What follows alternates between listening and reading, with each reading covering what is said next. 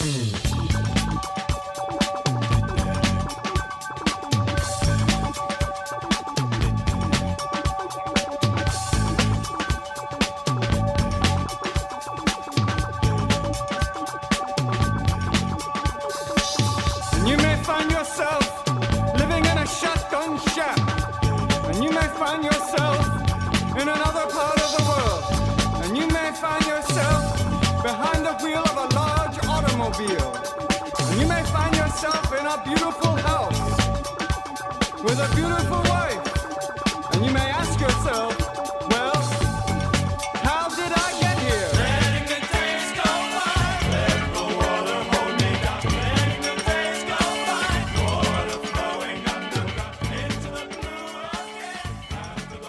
How's it going, everybody? This is Chris. Welcome to episode 52 of X Lapsed, where uh, it's weird to say it, but we're back to business as usual. Um, after, you know, five episodes, you know, on the fringes here, we had the four issue X Men plus Fantastic Four mini, and then we had the giant size uh, silent issue, and yeah, now we're right back to the grind here with uh, Marauders number seven. Let's hop right on in. Uh, Marauders number seven had an April 2020 cover date.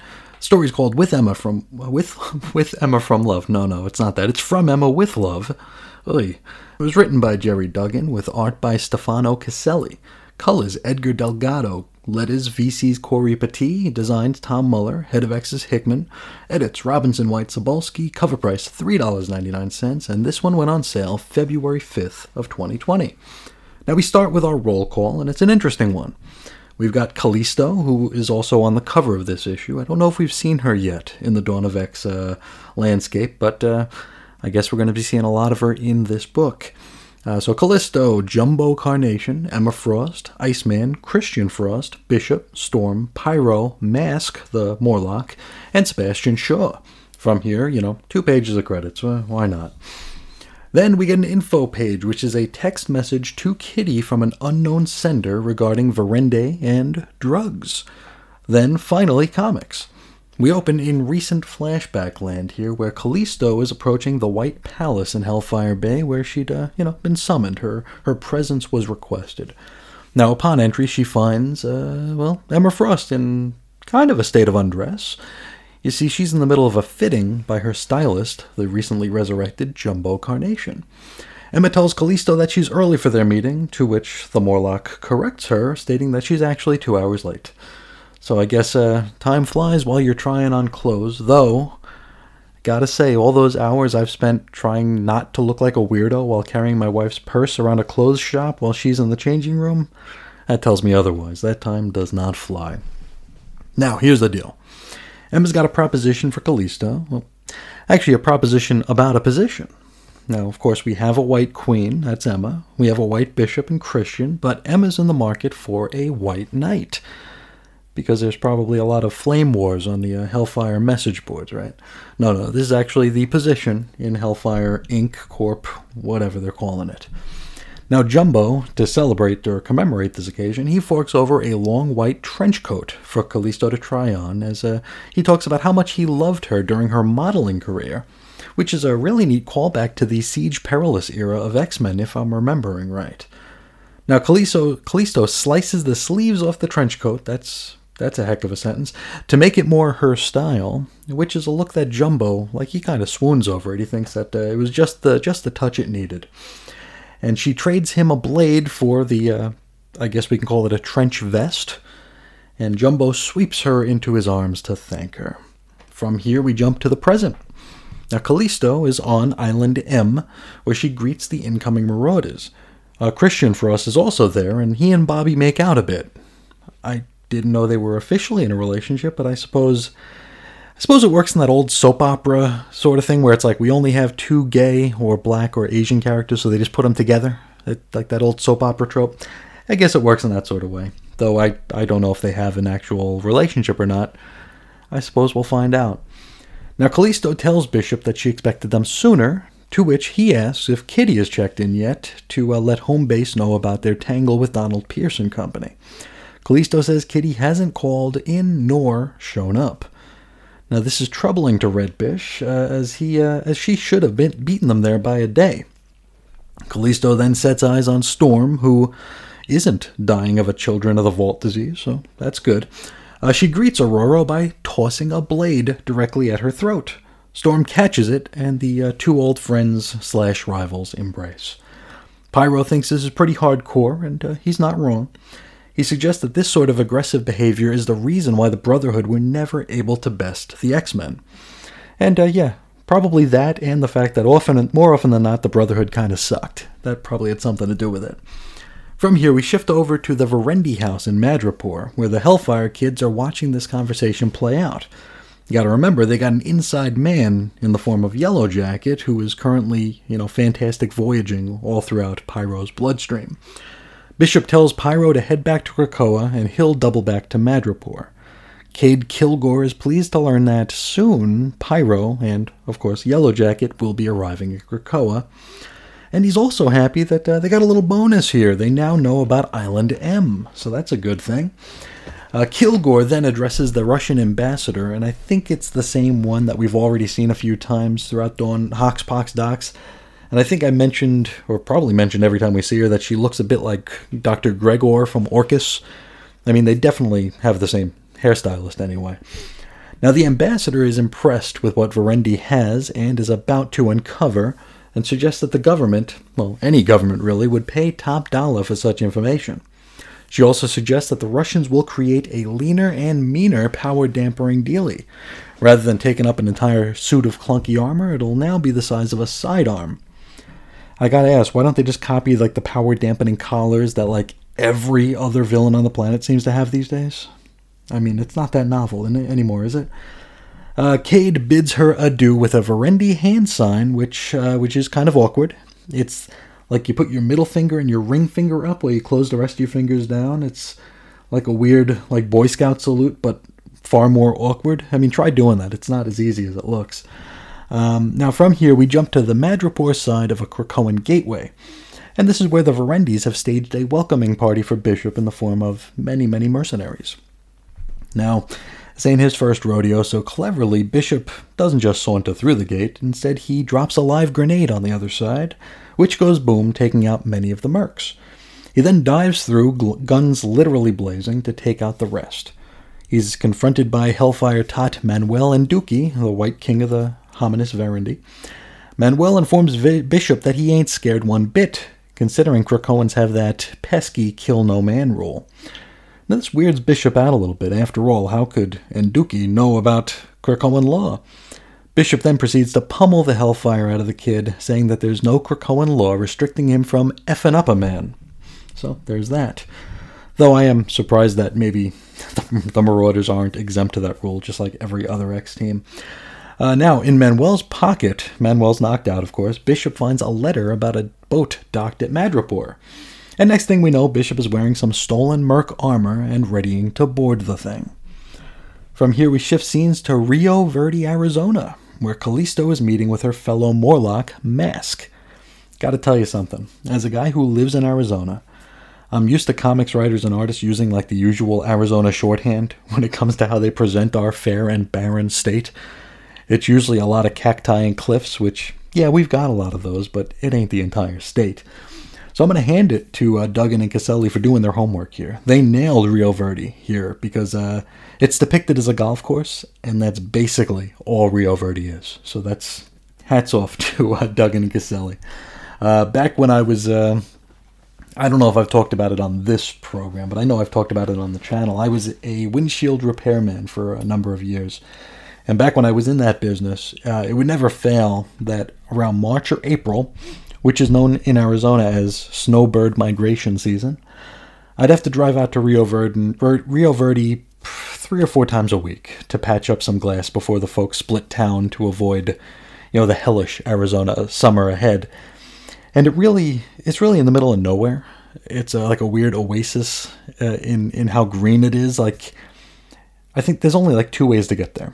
You know, you can either approach it from the south if you come up through Fountain Hills, or you can uh, be way up in North Scottsdale and you can head east uh, along, I think it's Dynamite, Dynamite Boulevard or Dynamite Road. It's just a barren wasteland of desert and uh, switchbacks through cliffs, and it's it's it's it's a wasteland. But then you get there, and it's this lush green golf course, you know, golf course community. And the town is basically one street. On the west side, you get neighborhoods, and on the east, a giant golf course. So, uh, you know, good on you, Marauders creative team. Thank you for actually doing your homework. And uh, for once, not depicting the state I live in as like a Wile E. Coyote Roadrunner cartoon, because that's usually how it looks. I remember, uh, what was it? Um, the Jeph Loeb Nova series, um, where the no- where the kid Nova grew up in Carefree, Arizona, or was living in Carefree, Arizona, which was drawn to look like a like a real one horse western wasteland town when Carefree, Arizona is actually very, very uh it's a very wealthy it's a very wealthy town. I've done a lot of jobs in there too. I've uh I believe that's where I actually had to patch a uh, Rolls Royce was up in Cave in, in Carefree. So I, I do like that Rio Verde was was depicted as Rio Verde, where so often they take the, the easy way out of uh, of showing Arizona. Anyway, enough about that. Let's uh, let's talk about the se- the scene we got here. Callisto is there to drop off the Morlocks' allowance from Krakoa. Now Mask is annoyed that they're in leagues with the top dwellers or whatever. Callisto reminds him that the Morlocks actually chose this location, which, hey, as far as locations go, you could do far worse than Rio Verde. She then sinks Mask's putt with her dagger. It was like he, he missed the putt, made the, the ball got right to the cup, and she tossed a dagger, knocked it in. And then she declares the sunk putt as a touchdown, which is shorthand for, I don't know, sports, right? Come on, you could do better than that. Now, Mask asks how Callisto feels about working with a group that has named themselves after the Marauders, which, you know, is a callback to the, uh, the Mutant Massacre. Uh, Callisto shrugs it off, doesn't put too much thought into it. From here, we jump to an info page from the X desk, and uh, we learn that they're studying folks who are taking the Krakoan drugs, which is probably a really good idea. Also, we get a snippet from a neighbor review website from sunny Rio Verde, Arizona and the the normal folk aren't really getting used to all the new weirdness that abounds, and uh, rightfully so. It's a it's an aged community in uh, in Rio Verde. A lot of a lot of uh, elders. So I would assume that uh, seeing a bunch of Morlocks walking down the street probably uh, probably wouldn't probably wouldn't uh, wouldn't pass the test. Um, we now shift to the Quiet Council and Eh, we got a few people sitting in the wrong seats here. Um, actually, the only correct, you know, season of the council, because the, the, the, council is broken up into four seasons. Uh, the only right one is Emma and Shaw being together. Uh, every other trio is all messed up. Anywho, they've put something to a vote. I guess it doesn't really matter what at this point, but they arrive at a deadlock. Uh, Kitty's not there, of course, and Mr. Sinister has abstained from taking a position. So it's five, five, four, five against whatever they're discussing. Uh, maybe they're picking a new bagel provider. I know that uh, that gets pretty heated when you're in a when you're in a, like a management group. That uh, that could be a scary scene. Shaw turns to Emma and comments that it's regrettable that Kitty couldn't make it. Emma, you know, she pretends she knows what's going on. She states that, uh, eh, Kitty just got held up somewhere. It's no big deal. Don't worry about it. Shaw smiles, and of course he knows far more than he's letting on and we close out the issue with a fishing boat on Madripoor Bay. And the fishing folks pull their net out of the drink, only to find Lockheed, who may or may not be alive. But that is Marauders number 7. Next episode we'll be talking about Excalibur number 7, but let's talk about what we just read. This was a good issue. Um, it's kind of weird going back to like just business as usual here because despite the fact that I really dug this, I enjoyed my time with this issue, I just don't have a whole heck of a lot to say about it. You know, um, we've added a White Knight in Callisto, and you know, that's pretty cool, right? Um, we're moving forward with the ominous Verendi plot, which is also cool. Uh, we had Stefano Caselli art, which, outside of messing up the Quiet Council's seating arrangement, was cool as well but this was a transitional issue, you know, and as mentioned, it was a darn good one. It unfortunately, however, doesn't lend itself to uh, much in the way of analysis. Um, it really just is what it is. Uh, we don't get any clarity on the fate of Call Me Kate, but uh, I don't think we needed that just yet. You know, um, I like the way that they're they're playing it close to the vest here. You know, Emma doesn't know what's going on, but she's lying to make it appear as though she does. And Shaw, he's playing cool and curious despite knowing exactly what went down. It's a it's a really good scene and uh, really good use of these characters as well. Um, it's weird. I feel I feel like I'm cheating here uh, or shortchanging you, fine listeners here, but uh, I don't know. There's not a whole lot more to say. I think the last thing any of us need is just me talking and vamping for the sake of it. So we'll just put a pin in it for now. It was a good issue, a transitional issue. It's you know we're we're we're shifting into the next phase of the story here. We're putting things in place.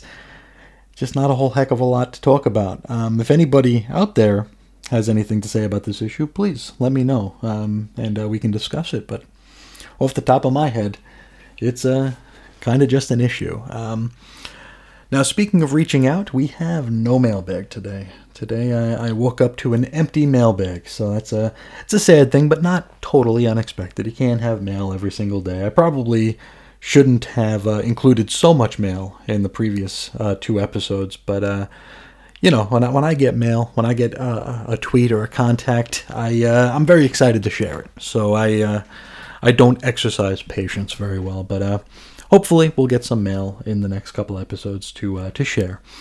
Uh, but instead, in lieu of the mailbag, I do have a little bit of housekeeping to discuss.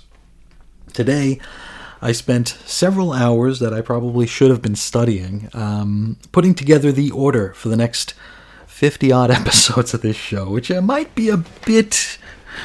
I don't know, might be putting the cart before the horse a little bit. Uh, but if nothing else, I, I think big, right? Um, while I put together the list of the 50 next episodes, I also created the cover art for the next 20 or so episodes. I think I think I got us up to episode 73. So uh, we got the next 21 episodes. We're all set with uh, with cover art or album art or whatever you call that, whatever you call the weird, you know, the thing with the circle and the X that I that I put a picture behind. Um, and I figure that I could share with you all what to expect over the course of the next few months and I can actually give you, uh, you know, real episode numbers to look forward to. And that is, of course, assuming anybody is looking forward to anything I do. Uh, I'll just pretend. I'll just pretend so I don't uh, so I don't cry. Um, now, Wolverine is coming very very soon. We're going to launch Wolverine Volume Seven. I can't believe it's Volume Seven. That's going to be episode 58. So this is episode 52. So not too long from now. That is a big fat book. So uh, I'm like looking forward to it and dreading it. So, but we'll you know we'll get there. we will. Uh, Cable will get his own series, and that will follow in episode 64. So also not terribly long from now. Uh, we jump ahead to episode 70, and that's where Hellions will begin. And then episode 85 will kick off X Factor. Uh, leading into X Factor, I've decided to put the Empire miniseries uh, in episodes 81 through 84 coming right after, I believe, the coverage of X Men number nine. I think that's the order that they're in, but uh, we'll get that out of the way the same way we did Fantastic Four, uh, just one clump. Uh, we do have four more of the giant size issues to discuss. Now, giant size Nightcrawler will be episode 69. Giant size Magneto, episode 77. Giant size Fantomex will be episode 88. And then we'll wrap the whole thing up with Giant Size Storm in episode 105. Now, uh, X of Tens. The coverage for X of Tens will begin with episode 109, and that'll be X of Swords creation, or sort of what is it again? I keep I've been calling it X of Tens so long I don't know what the real name is anymore. I think it's X of Swords, so uh, or Ten of Swords, oh, whatever. X of Tens is what we're calling it. Um, X of Tens creation will be episode 109. Uh, episode 108 will look at the free comic book day issue that I believe leads into X of Tens. Uh, I flipped through it and I know there's a lot of tarot card imagery in there, so I'm just assuming that it has something to do with it. Uh, episode 107 is going to be a weird one. Uh, it's a book that I wasn't intending to include on this journey, and that book is Juggernaut number one. And it's weird because just just yesterday, as I'm recording this, uh, Evan Bevins reached out to ask if I'd be covering it. And I didn't even have to think about it. I was like, nah, no, not covering Juggernaut number one, because I thought it had nothing to do with Dawn of X. But they included it on the checklist in the back of the Dawn of X books, which is, you know, that's like kryptonite. You know, I, I have to do it now. The completionist in me don't won't allow us to skip it. Uh, I'm not sure if it'll be like in the Dawn of X milieu for its entire six issue run, but you know we'll keep an eye out. You know we'll we'll, we'll keep a we'll keep an eye out, see if it shows up in any more of the checklists in the back of the books. If it's just the first issue, that's cool. We'll cover it. If it's the whole six issue miniseries, eh, we'll cover that. You know, it's not a big deal. Uh, the problem with that is that uh, I assumed it had nothing to do with Dawn of X, so I didn't order it. So now I'm gonna actually have to go out and buy it. And you know, I had this conversation on one of the social medias over the past few days that uh, it never fails. The book that I, I, I choose to skip, uh, like, it'll always be the, you know, retroactively hot book. You know, so now I'm assuming that, like, like a Juggernaut number one will have a single panel cameo of like a, some character that Bleeding Cool will tell us to like keep an eye out for. So then all the uh, all the ridiculous speculator apps will have it marked at like fifteen dollars or something, and I'll get stuck having to pay some crazy price for it or buying a, a penciled covered third print or something. Who knows? Who knows? But uh, not not a book I was expecting to cover here. Um, but a book I discovered that we would be when I was uh, going through the uh, the old checklists uh, earlier today when I should have been when I should have been studying. Um, now that's being that Juggernaut story is written by Fabian Nicieza, and I, I like Fabian Nicieza a lot. Um, a lot of my ex fandom is uh is through Nicieza's work, uh, Nicieza and Lobdell. So I think that'll be pretty cool. I don't have a whole heck of a lot of interest in Juggernaut, um, but hey, you know that's uh that's what this show's all about: broadening the horizons and uh, and experiencing things that are that are new and different. So we'll do that, and uh, yeah, that's uh, I guess that's that's all we got today. It's a little bit of housekeeping. If uh, if anyone out there has any questions about a particular issue, like say you really want to know when we're going to discuss Hellions number three, yeah, reach out. You know, hit me up, and I'll, I'll let you know uh, when that'll be, and uh, you know what approximate uh, group of days you could uh, you could block out for that one. So again, uh, big assumptions on my part, but uh, you got you gotta you gotta think big, right? But that's where we'll leave it for today. If anybody out there would like to get a hold of me, you could do so very, very easily. I'm very easy to find on the Twitter machine at Ace Comics and via email at weirdcomicshistory at gmail.com. You can find show notes and stuff at chrisisoninfiniteearths.com, and we have xlapsed.chrisisoninfiniteearths.com. There's the Facebook group over at 90s X-Men on Facebook, where I posted, today I posted a picture from the... Uh, the Marvel Illustrated swimsuit parody issue uh, from 1991 that had uh, Boom Boom, you know, old Tabitha, what's her face, in a uh, very skimpy bikini. I believe she was probably about 16 or 17 years old at this point, and behind her, Cable is leering very, very creepily. It's a, it's quite an image that you can see over on 90s X-Men fa- on Facebook. Uh, Richter is also very excited to see this, which uh, I guess uh, I guess we didn't uh, we didn't decide anything about Richter just yet. So there's that if you'd like to see it. Um, you can find the audio archives at chrisandreggie.podbean.com. A lot of stuff going on there, a lot of archives there, and uh, and a lot of a lot of stuff in the works. So keep an eye there if you have any interest in anything I do, and uh, if you've listened for this entire episode, chances are you might. So uh, I thank you for that. Uh, but in, in, in all honesty, I do thank everyone for hanging out here today as we get back to X Lapsed as usual with uh, you know the mainline books here. Uh, it means a lot that you're uh, you're still with me, and I hope that uh, I've earned your listenership moving forward. So uh, I guess that's about all I got to say. Just uh, thank you all so so much, and uh, I will talk to you again as always real soon. See ya.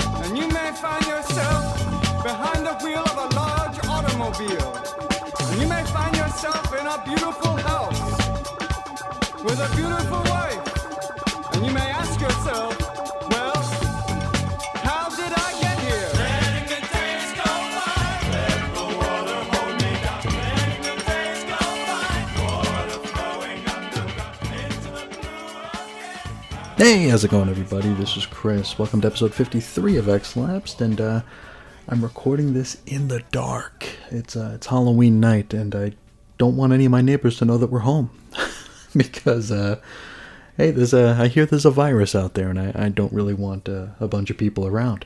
So uh, yeah, I'm hoping that uh, this this recording session is not interrupted by a whole lot of doorbell rings, but yeah, hopefully the lights out outside will uh, will you know protect me. Uh, but uh, enough about that. Today we've got a book to talk about. It is Excalibur Volume Four, Number Seven. This had an April 2020 cover date. The story is called Verse Seven: The Unspeakable and the Uneatable.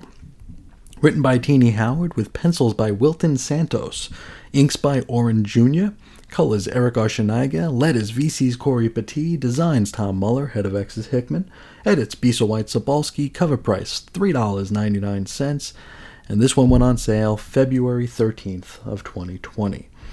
And we open up straight away with a roll call, and uh, we got ourselves a, a pretty decent sized cast today. It's a Gambit, Rogue, Richter, Jubilee, Shogo, Betsy Britton, Pete Wisdom, A, Jamie Braddock, and Exodus. And of course, this is followed by our customary double page spread of creds. Finally, open the comics content here with Richter manipulating some earth to open like a chasm or a pit, right? Betsy then tosses her beautiful brother Brian's blade into the abyss. Remember from last issue, he asked her to do so because uh, he was he was being mucked with in the head by Morgan Le Fay, and uh, when he was offered the the sword of the amulet, he chose the sword. He ain't a fan of that, so he wants her to uh, rid him of the sword. Now Rogue is there, and she wonders if it's truly wise to toss and bury the sword, but uh, doesn't really put up too much of a fight. From here, Betsy decides to visit uh, Otherworld. All right, thankfully we're not going to be here that long. And so Betsy steps through the now functioning Krakoan gateway to is it Avalon or Camelot, whatever this place is called. It's Otherworld. Uh, she approaches her uh, brother, the weirdo king, Jamie Braddock, on his otherworldly throne, and they have a pretty contentious chat, which is uh, ain't anything new to us. Uh, Betsy winds up hurling a psychic blade at Jamie's head, which he narrowly dodges before accusing his sister of attempted regicide. Regicide's kind of a funny word. It's a word that's uh, it means a lot more to me these days, and it has nothing to do with attempted murder of royalty.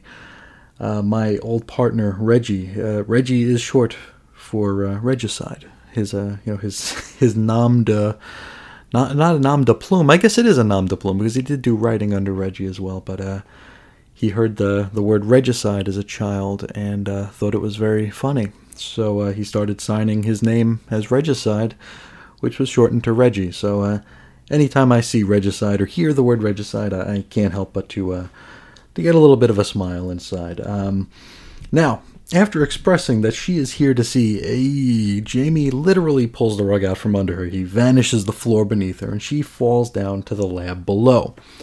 Now she arrives and finds A hanging out with fellow Quiet Council member Exodus. Now they talk about how Otherworld is now sort of kind of a part of Krakoa because you know mutants can go there. So, uh, and all mutants right now can freely come and go via the portal because you know uh, Betsy's wondering how Exodus got here, and Apocalypse is like, or A is like, hey, the door's open, anybody can come in. Now there's a bunch of glimmering sheets of uh, paper floating around the scene. It's almost like a mutant version of the Stephen J. Cannell Productions logo that used to sort of kind of creep me out as a kid. Now, these pages we come to find are A's grimoire, which he'd like to share with Betsy and the rest of mutant kind. He's uh, through keeping secrets, apparently, though uh, part of me doubts he's going to share what he has in mind for Morgan Le Fay, who he was uh, he was kind of uh, dissecting her at the end of last issue. Now, he has a plan to create a multiversal beacon of sorts, a component that uh, I suppose might facilitate travel between dimensions. I don't know, but I, I suppose it stands to reason that uh, he would want to broaden the horizons of his kingdom and coven, or whatever it is. Here's the thing, though.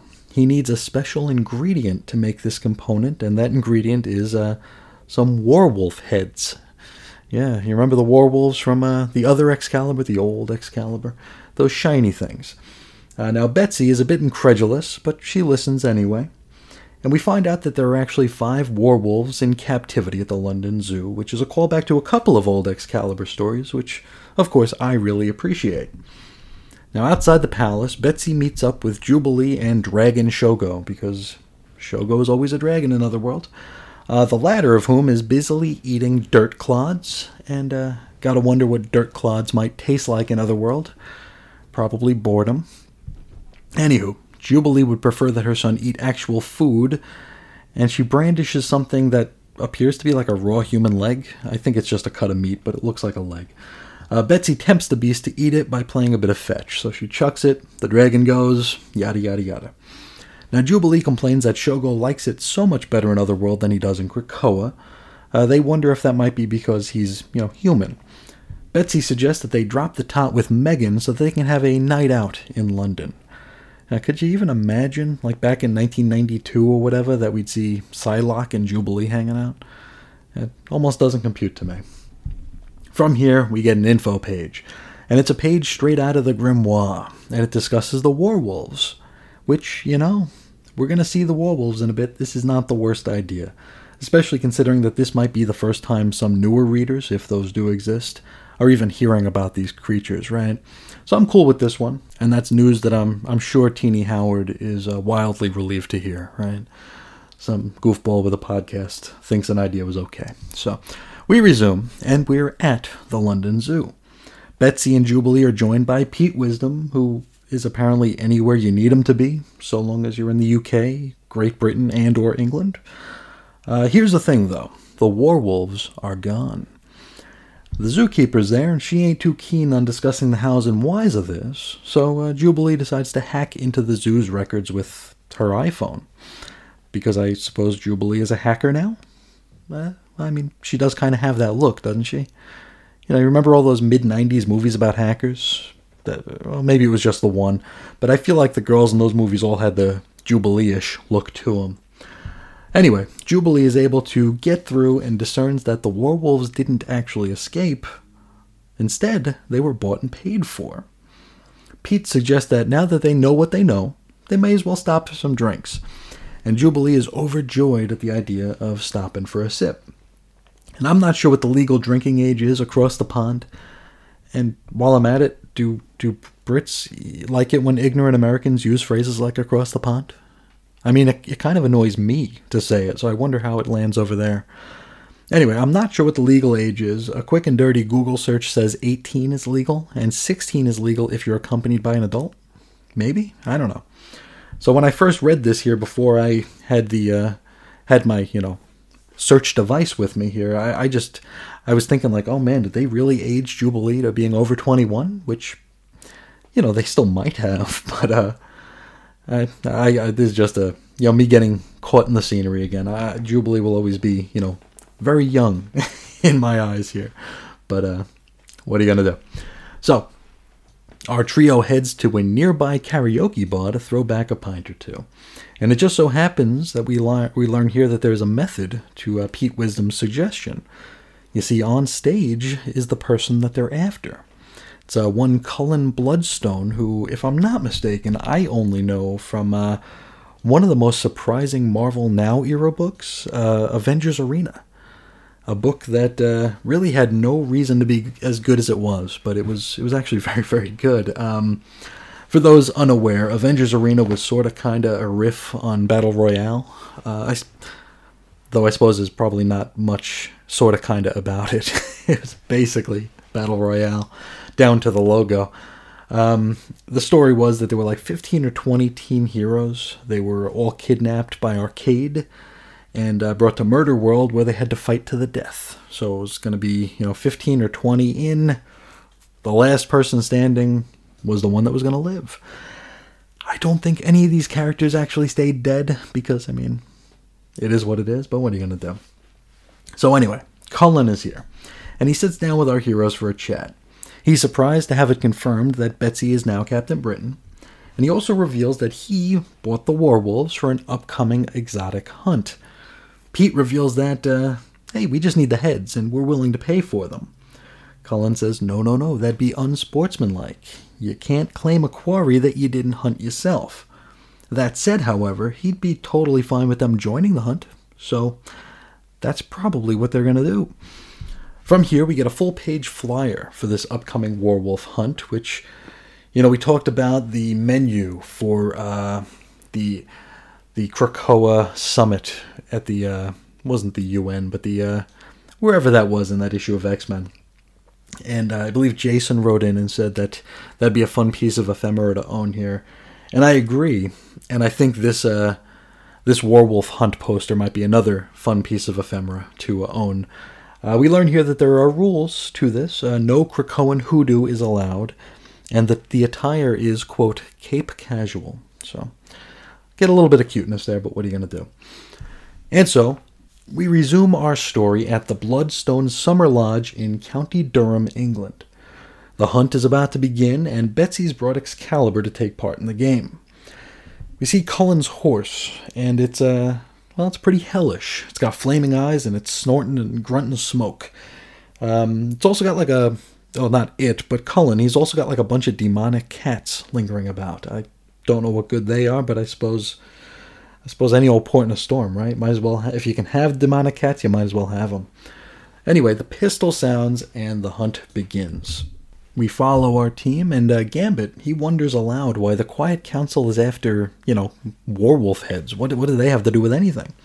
To which Rictor corrects him, stating that only one member of the Quiet Council actually wants them.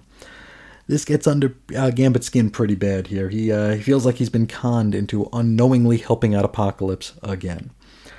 Uh, Betsy asks him to think about it as him doing her a favor instead, to which he replies that, hey, it wasn't all that long ago that Betsy said she'd never ask for him for another favor again.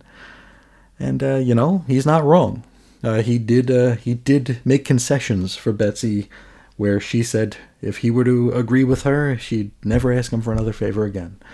Uh, that said, however, if that is the case, maybe this team maybe this team ain't the right fit for old Remy, right?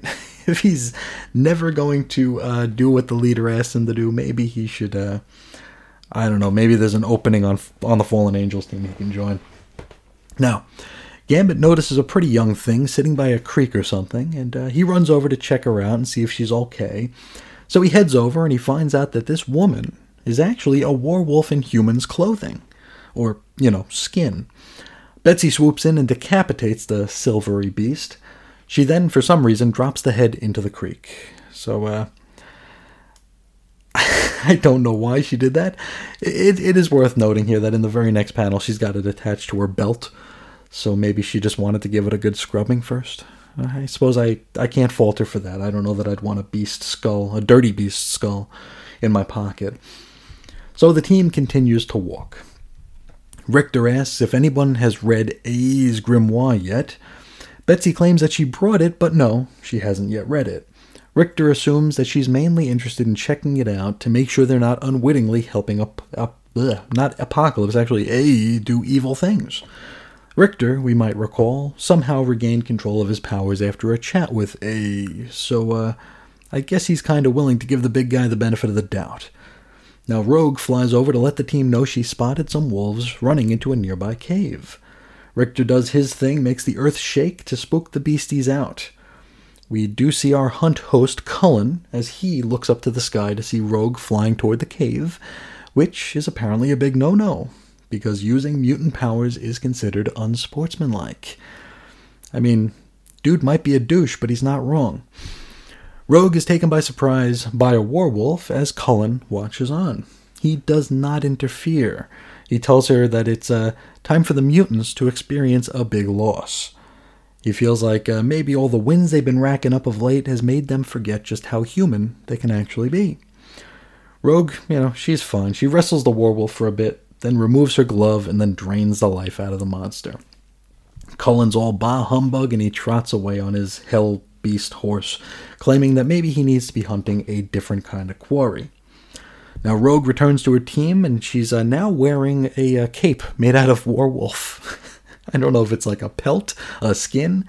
It's shiny and she's wearing it around her neck. Uh, she also has its skull, so now we've got two.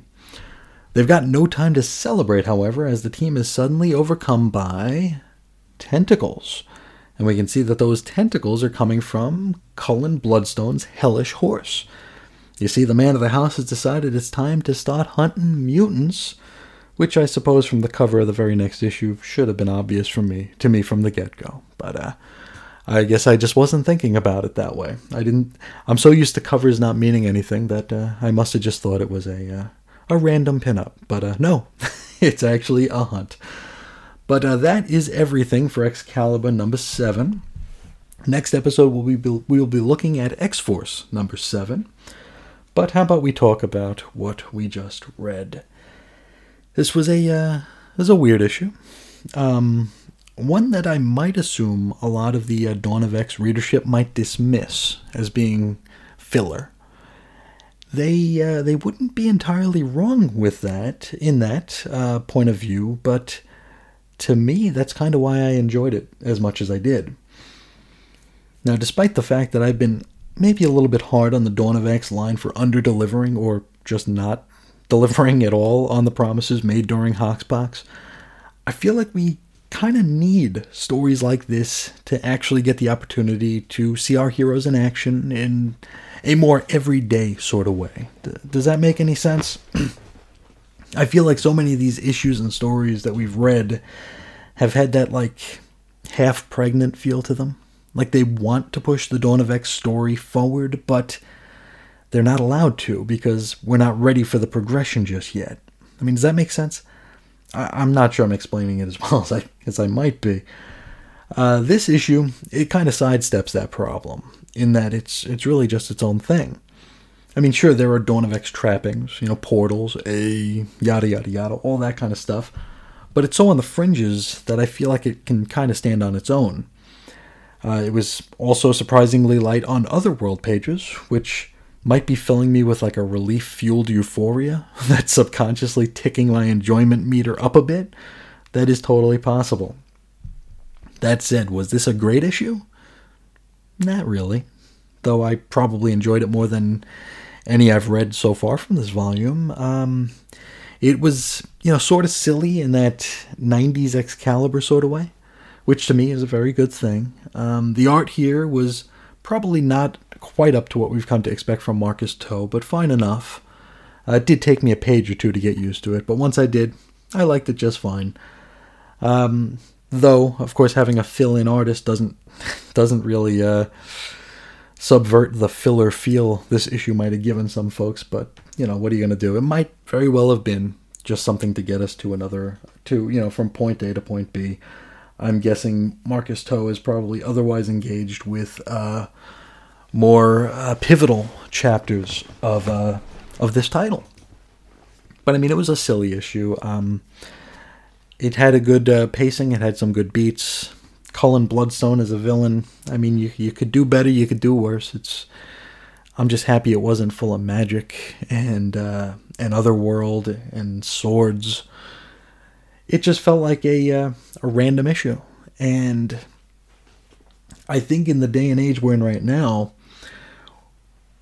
just everyday normal issues don't get a whole lot of play. They don't get I don't know, they just don't we don't I don't feel like we get them quite as often as we used to, which is a good thing in a way, but it's also I don't know, makes it feel like these books are a little too far up their own asses sometimes, where everything has to be some huge epic thing. Because if everything's epic, then I mean nothing's really epic, right? If I mean things get gimmicky, things get overblown, and uh, I don't know. This felt like it felt like we had a little bit of breathing room here.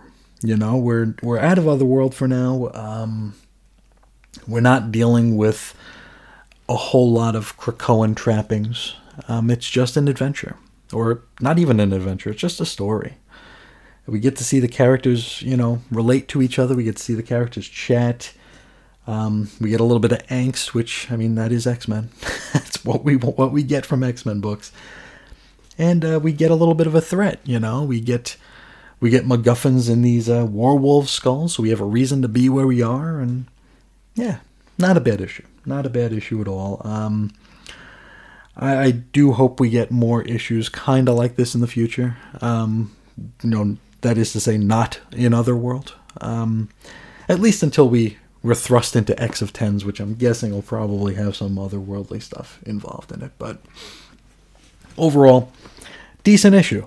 Some might think it was filler. I don't disagree with that, but even with that said, I enjoyed it.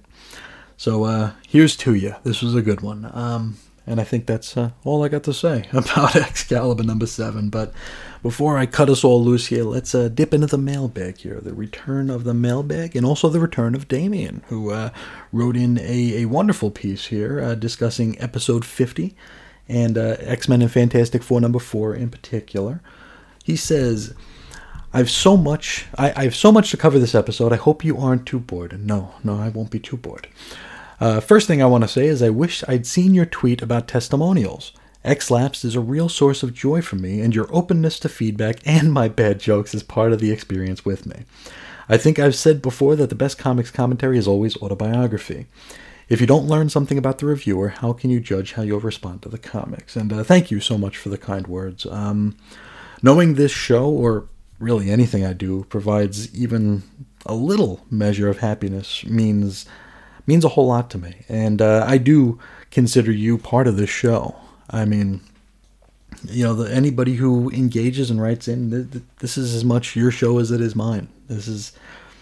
I, I was on one of the, I think it was Twitter this morning, and our friend Andrew in Belfast said that this is like a like a reading club. This is like a book club, and it's uh and it's a lot of fun to to hear everybody's progression through these books and for us to exchange our, our ideas and thoughts about them. It's it's really it, it makes this so much more worth it than it would otherwise. You know, it's it does mean a lot to me. Um, and I think that like the more personal internet content, you know, things like blogs, podcasts, videos, uh, anything but the dancing videos, really, because can we just stop with those? Those are we don't need those anymore.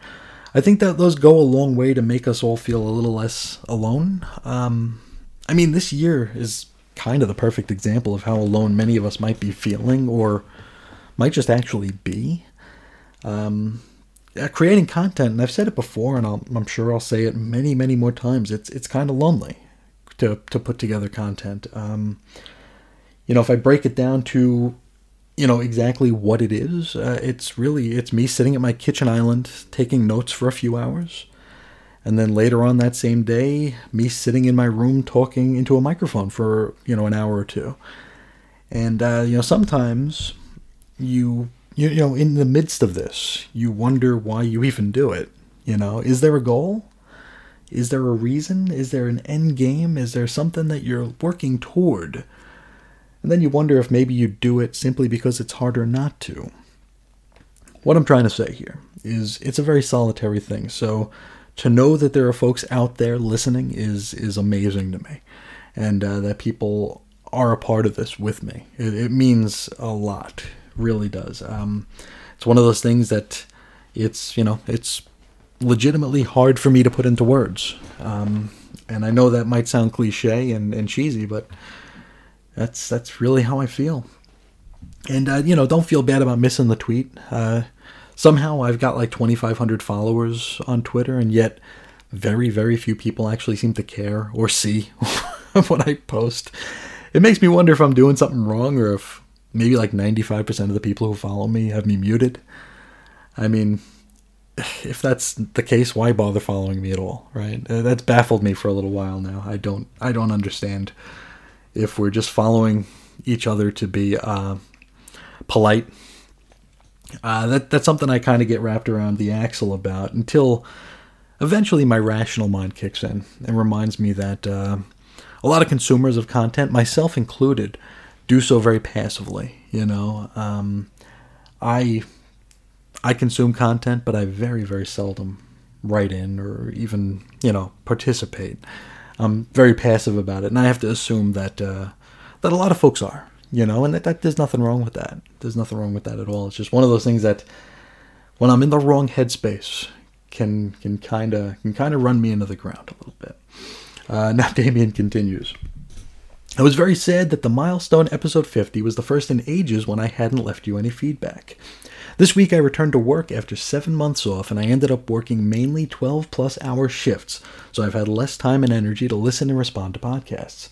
But I will listen to everything eventually.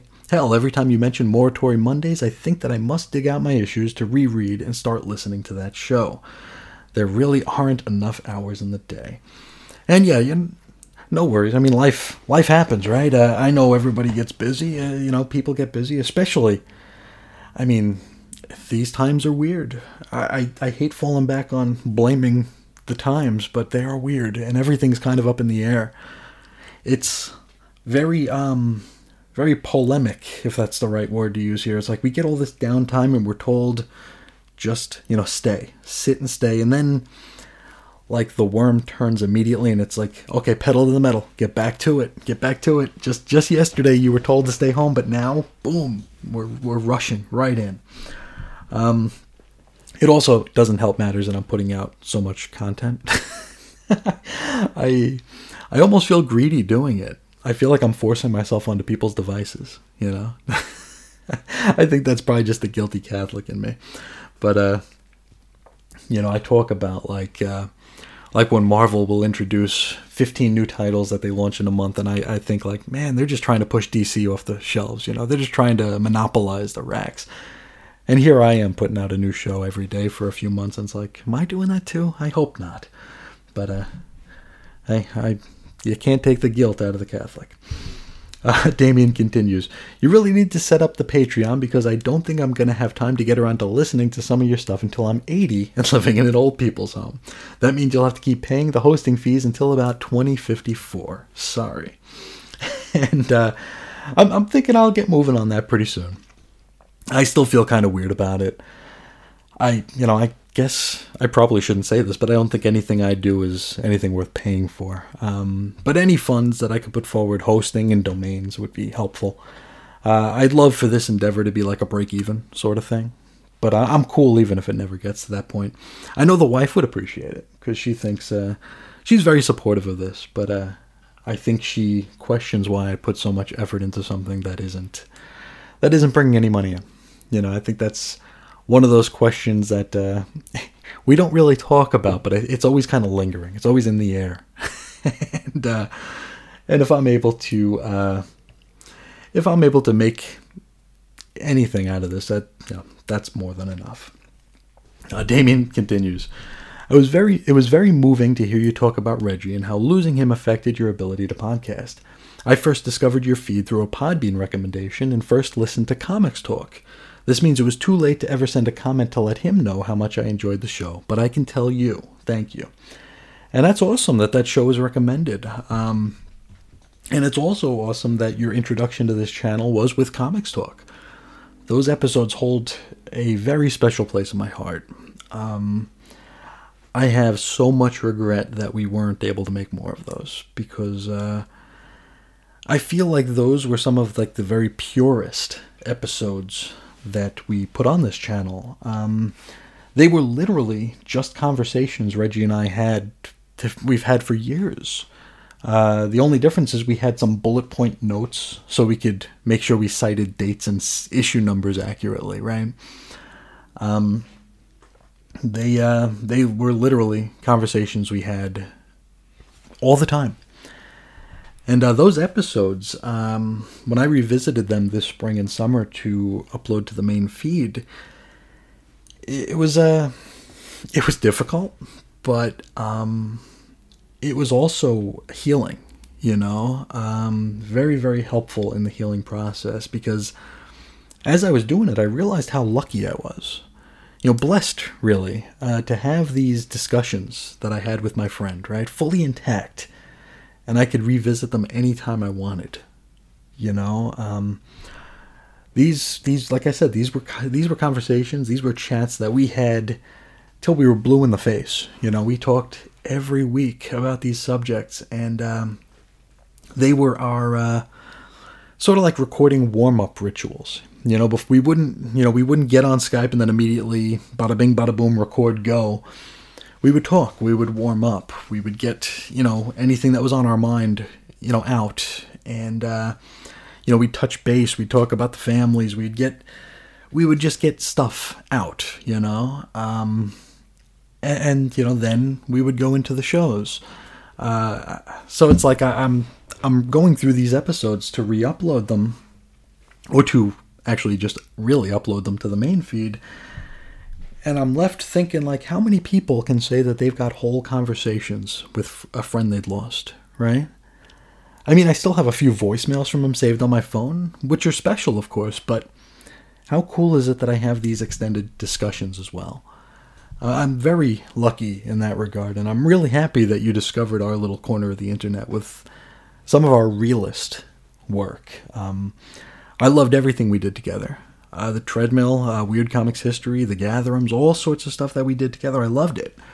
But with Comics Talk, those were never meant for a wider audience. Those were meant for the handful of patrons we had.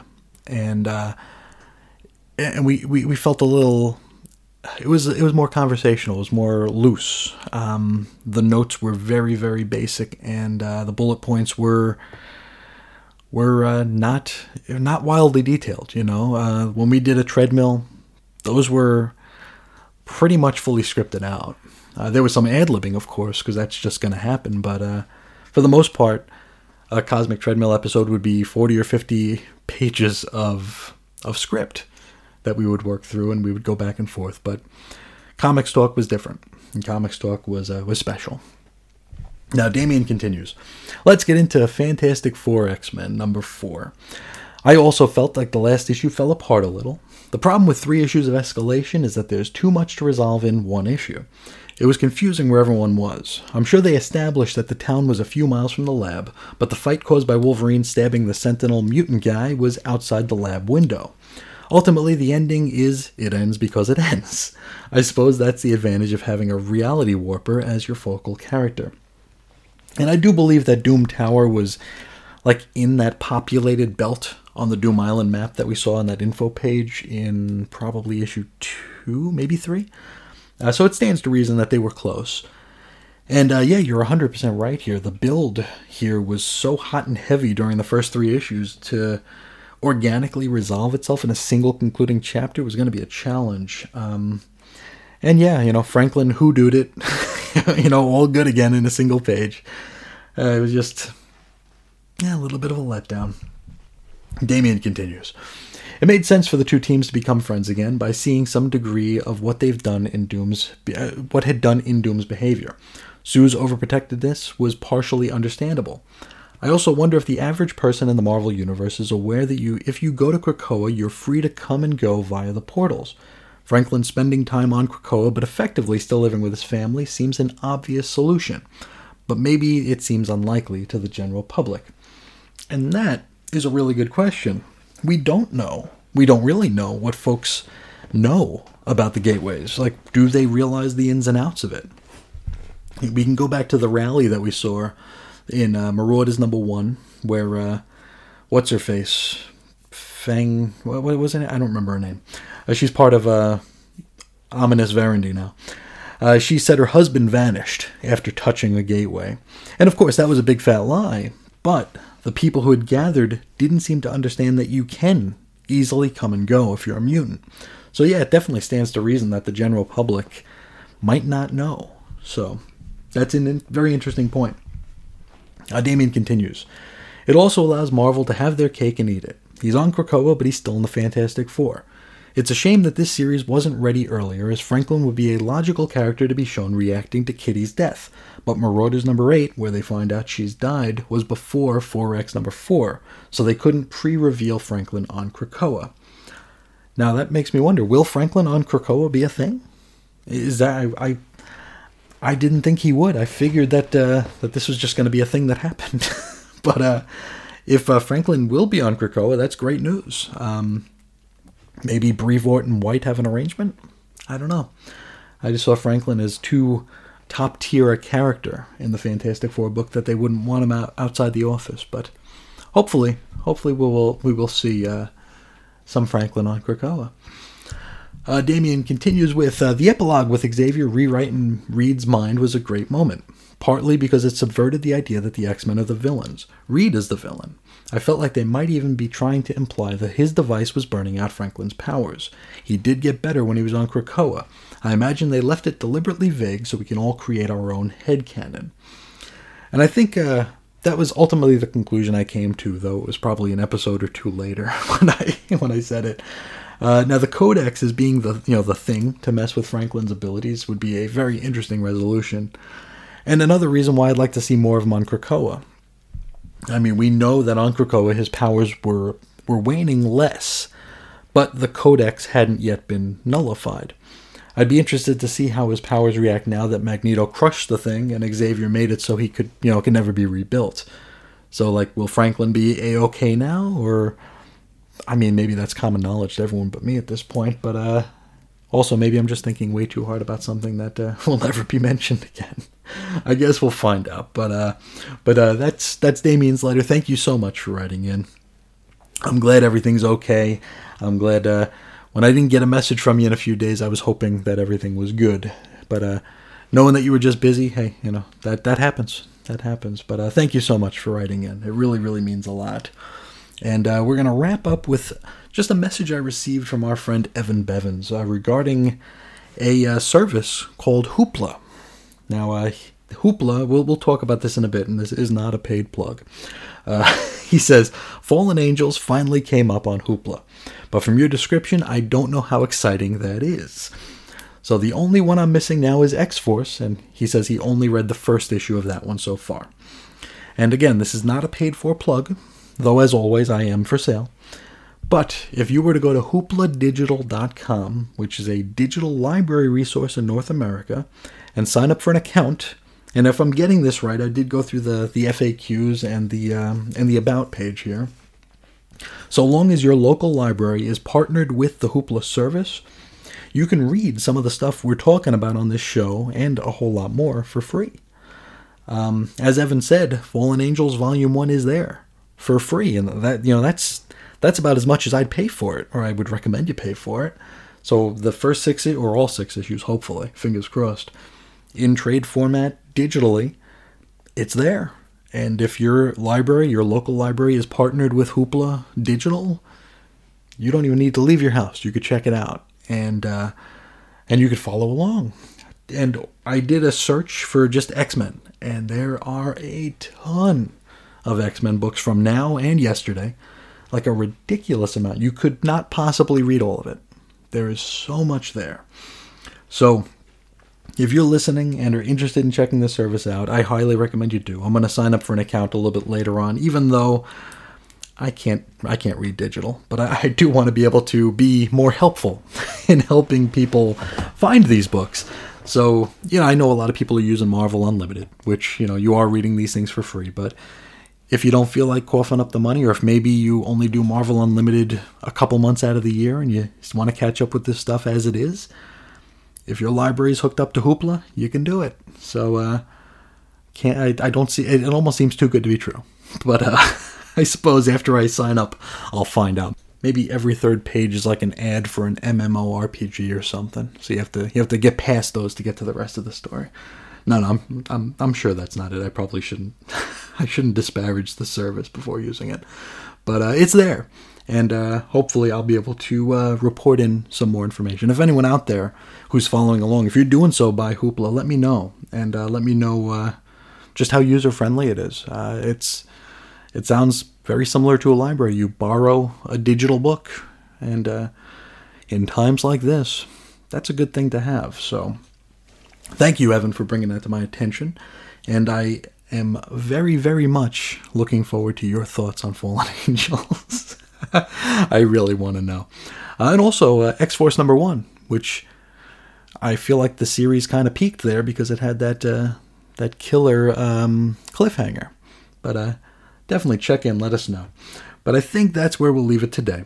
If you'd like to get a hold of me, you could do so quite easily on Twitter at Ace Comics and WeirdComicsHistory at gmail.com. You can go to the show's site at chrisisoninfiniteearths.com and xlapsed.chrisisoninfiniteearths.com. Um, 90s X-Men on Facebook is the group where we really don't talk a whole lot about 90s X-Men, but uh, it's there and it's it's eccentric. And I didn't mean for that to sound like eccentric, but it is uh, centered on the X-Men. Uh, there's also the audio archives where you could check out those Comics Talk episodes if you so de- desire, and that is chrisandreggie.podbean.com. Maybe I'll link to, to one or two of those in the show notes today to make it a little bit easier. But uh, I think that's where we'll leave it. I want to thank everyone so, so much for listening and hanging out and sharing your time and your thoughts. And uh, until next time, as always, I will talk to you again real soon. See ya.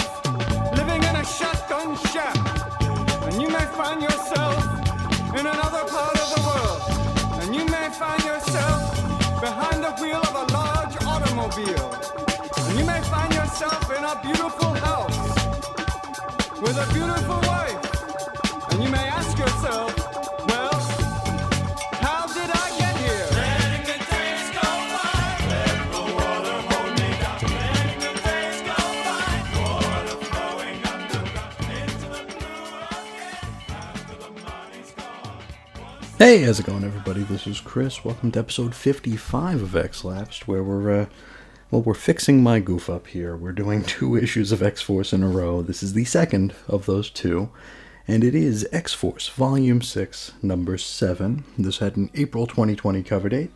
The story is called Domino Has Fallen, and it uh, features Domino being almost toppled over by literal dominoes, and, uh, Tell you what, when I saw this cover, I thought it was a cool cover, but uh, didn't really want to know what happened inside because Domino just isn't isn't one of my favorites. Uh, and we'll talk more about that as we go along here. Uh, this one's written by Benjamin Percy with art by Oscar Bazaldois. Basil Bazaldois. I might have said that right the first time by accident. Uh, colors Guru EFX. Letters G- uh, VC's Joe Caramagna. Designs Tom Muller. Head of X Hickman. Edits Robinson White Sapolsky. Cover price $3.99. Went on sale February 12th, 2020. Now we open and we're off the coast of Italy, and we see a mutant ally out on the water jetting by on his speedboat. Suddenly, he's shot dead right between the eyes. Now, the narration suggests that this is a literally impossible shot. From here, we go to Toronto, Ontario, where a man who has written several pro mutant articles is hit by another magic bullet. Now, this thing started off across the street, went through a window, went through a guy delivering him a pizza, went through the pizza, then finally went through the heart of its target. Next stop, Tokyo, Japan. Now, a very convenient series of, event- of events unfolds here involving a child losing a balloon and chasing it into the street, causing a car carrying a Krakoan advocate to stop in the perfect spot right above a manhole. Now, from the down below, a shot is fired, and this shot goes right through the target's head. Now, if you're familiar with the X Men, and I'm assuming you are, and you hadn't been following along with this first handful of Dawn of X issues, you'd probably assume that all of these lucky breaks belonged to Domino. And well, you'd be right and wrong, and we're about to find out all about that. Next stop, we go to Krakoa, and Sage is reporting all of this to Domino, who reveals that ever since she was abducted and skinned by Xeno, she'd lost her luck. She uh, says every time she rolls the dice, it used to come up sevens, now they come up snake eyes. Now, that all begs the question if she no longer has her luck, where in the hell did it go? Yeah, let's do a roll call here. It's a short one, but uh, it's one that'll still eat up an entire page anyway. Our uh, our cast is Sage, Domino, and Colossus, and then we get two pages of credits. From here, an info page. It's all from Beast's logbook, and Beast basically spends the page talking about how Forge is acting like a frat boy chucklehead. So uh, I guess his out of character representational is intentional then, if I'm reading this right anyway. I mean, if that's the case, good to know because, wow, Forge kind of sucks uh, in this in this uh, in this characterization. Oh, and also, they're working on some spyware uh, in the form of a sound absorbing singing stone, which sounds like something out of Ocarina of Time, so that they can keep up to date on what's going on at all levels of government and all of the superheroes. You know, they're going to try to get this in the Avengers uh, computer or tower or mountain or wherever the hell they're living nowadays. And also, you know, into the White House, into everywhere that uh, that power lies, right? From here, we jump back to comics.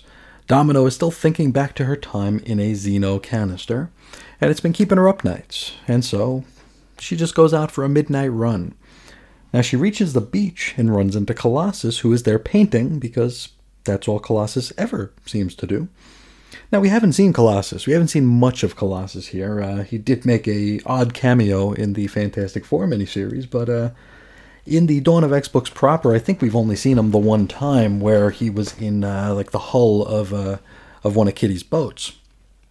Now together, Domino and Colossus have a fairly touching scene, and they compare notes about their recent trauma. Now Colossus had something pretty heavy go down in Russia, where he saved a bunch of refugees, but also saw a lot of horrifying things. Now we haven't gotten a full explanation of this, but it was touched on back in the first issue of this X Force series. Again, he came back on Kitty's boat, and uh, those were those refu- refugees that the healer couldn't heal because they were hurting everywhere. Now, they have a pretty telling conversation here. Um, how they were both told that what they had to go through was worth it for Krakoa. How it's said uh, almost dismissively, as in all their troubles already happened, so they're not even worth discussing anymore. And I mean, at the end of the day, it was all for the quote greater good. This is interesting.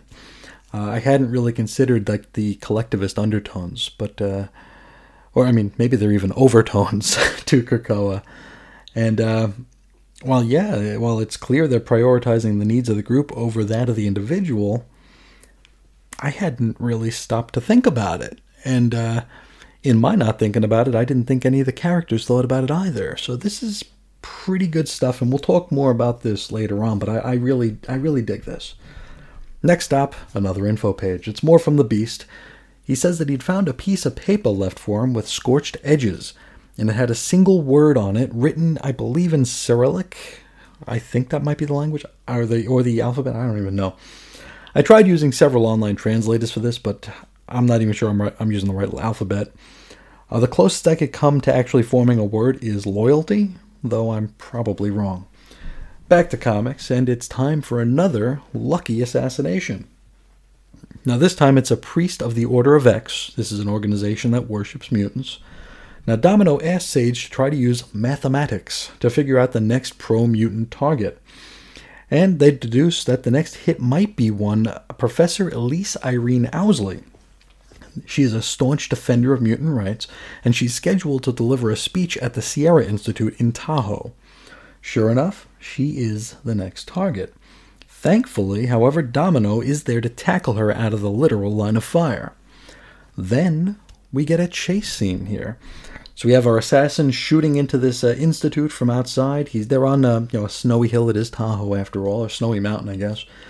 And our assassin is on a pair of skis, and you know, seeing that the jig is up, starts swooshing on down the mountain.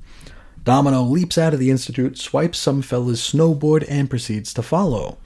And we get four pages of high octane downhill chase, with Domino finally managed to get, managing to get a lucky shot in when she blasts the barrel off the assassin's gun. Now, the chase ends at the foot of the mountain, where we find ourselves at a casino. Inside are, you know, casino things, you know, um, slot machines, gamblers, chips, cards, dice, you know, casino things. Uh, it probably smells like, you know, 20 year old cigarettes and old nacho cheese sauce. Ugh. We focus on an, an older lady who'd been wrestling with the slots all day, just waiting for the damn thing to pay off. Then, someone places their hand over hers while she pushes that big shiny red button on the machine. Bada bing, bada boom, it comes up all sevens, and the old biddy wins the jackpot. Now we close out by seeing that this uh, good luck charm, this good Samaritan, is Domino, only not. Now you know how Domino is white skinned with a black circle around her eye? Well, this Domino is black skinned with a white circle around her eye, so like an inverted Domino doppelganger, I suppose. And uh, that is where we leave it. Next episode, we will finally wrap up the Dawn of X Wave 1 number 6s with X Men number 6. I'm not even sure I can remember them all.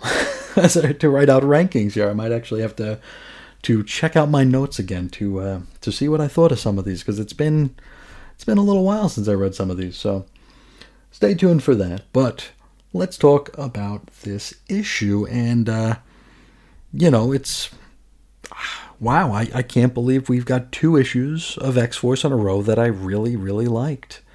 That's a quite a quite a shock. I wasn't expecting to like either of them, and uh, I really enjoyed them both. Um, I'm really not used to enjoying stories that feature Domino as a point of view character, and I'm sure I've said this before. Uh, the thing with Domino is I feel like she only has like the same story, one story that's told over and over again. She infiltrates someplace, she gets captured, she escapes, and she ultimately wins. That's literally every Domino story. Now, here, while we're on a similar trajectory, there's something about this story that feels a little bit fresher. Though, given the cliffhanger, I have a sneaking suspicion that the freshness might be sort of kind of short lived. But we won't talk about that today. Let's let's enjoy what we have today, and we'll worry about that another day. I, I do like the idea that in taking Domino's skin, the uh, Xeno geeks were also somehow able to take her powers, not so much for the Domino specific powers or anything, but for what this could potentially mean moving forward. Xeno, like many of the Dawn of X villains at this point, are pretty generic and weak, though if they're able to grow like these dark mirror versions of the good guys, that could up the stakes a, up the stakes a little bit, or at least make the books a little bit more interesting than you know just a monthly X Men versus interchangeable mercenaries or dudes in suits sort of series. I mean, it's something, right? so that's all well and good, right? But for me, where this issue really shined was in the very brief scene between Domino and Colossus. Now, sure, we still don't have all the information about the atrocities that uh, Piotr. So, how do you say that? Is it Piotr? Piotr? Peter. Colossus. I'll just call his ass Colossus. All the atrocities Colossus saw and lived through in Russia, but that's not really the point here. That we don't know that just yet. The point is, and uh, I think this is the first time we're actually seeing a little bit of this. It's sort of kind of dissent from some prominent Krakoans. Domino and Colossus saying, sort of dismissively and under their breath, for Krakoa was very telling, at least for me. It's like they're actually afraid to dissent, right? Uh, but there's this this hesitation from which I infer that they might not be completely on board. The way I look at it, they might they might feel less valued as individuals and more just as like spokes in the wheel, you know, just a little cog in the machine to move Krakoa forward. Especially considering what they'd both gone through, it's not hard to see why they might feel this way. And I mean, this is something that we could probably talk about till we're blue in the face, right? Is this another byproduct of the Resurrection Protocol? Uh, I mean, another thing that reframes what we consider as stakes in the post Hoxpox world here. It begs questions like Are our mutants less valued? Do their lives matter so little simply because they are now sort of products of Krakoa? Products as in they can be replaced quickly and easily, as we've seen. does that make it so that their suffering matters less? Does it mean that they're valued less? Does this mean that Xavier no longer really prioritizes preservation of their individual lives? You know, uh, these to me are very fascinating questions and are ideas that I'm really hoping that we get to explore moving forward. I think the next issue of X Force actually features Colossus and Domino on the cover, so perhaps we'll get a little bit better of a grasp on their thoughts and feelings there. Just like with our last issue here, this is this isn't quite a one and done, but it's sort of uh, I don't know. It feels like it's existing on its own, and that's a good thing. I really enjoyed the art here. I thought it was I thought it was solid art. It was lighter. It was brighter. Um, again, it wasn't like the uh, you know the submarine with the lights turned out. So I like that. And uh, overall, very very strong. Very strong in that it um, it made me think. You know, uh, it made me actually consider just what it means to be a Krakoan in this uh, post Hoxpox Resurrection Protocol sort of setting. And uh, I'm hoping we see more of this. I'm hoping that this gets explored because that's been one of my problems here. Like I've talked about it when Quentin Quire got his head cut off, and they were just like joking about it. It's like, ah, well, he'll be back to bother us soon enough. It's like, but a dude died you know and we saw in the fantastic four miniseries where wolverine gutted that that mutant uh, in the doombot armor it's like you still killed a man you know and it was just shrugged off. So i'm hoping that that's on purpose you know? I'm hoping that we are that we are downplaying what it means to die so it can mean more when they discuss what it actually means to die.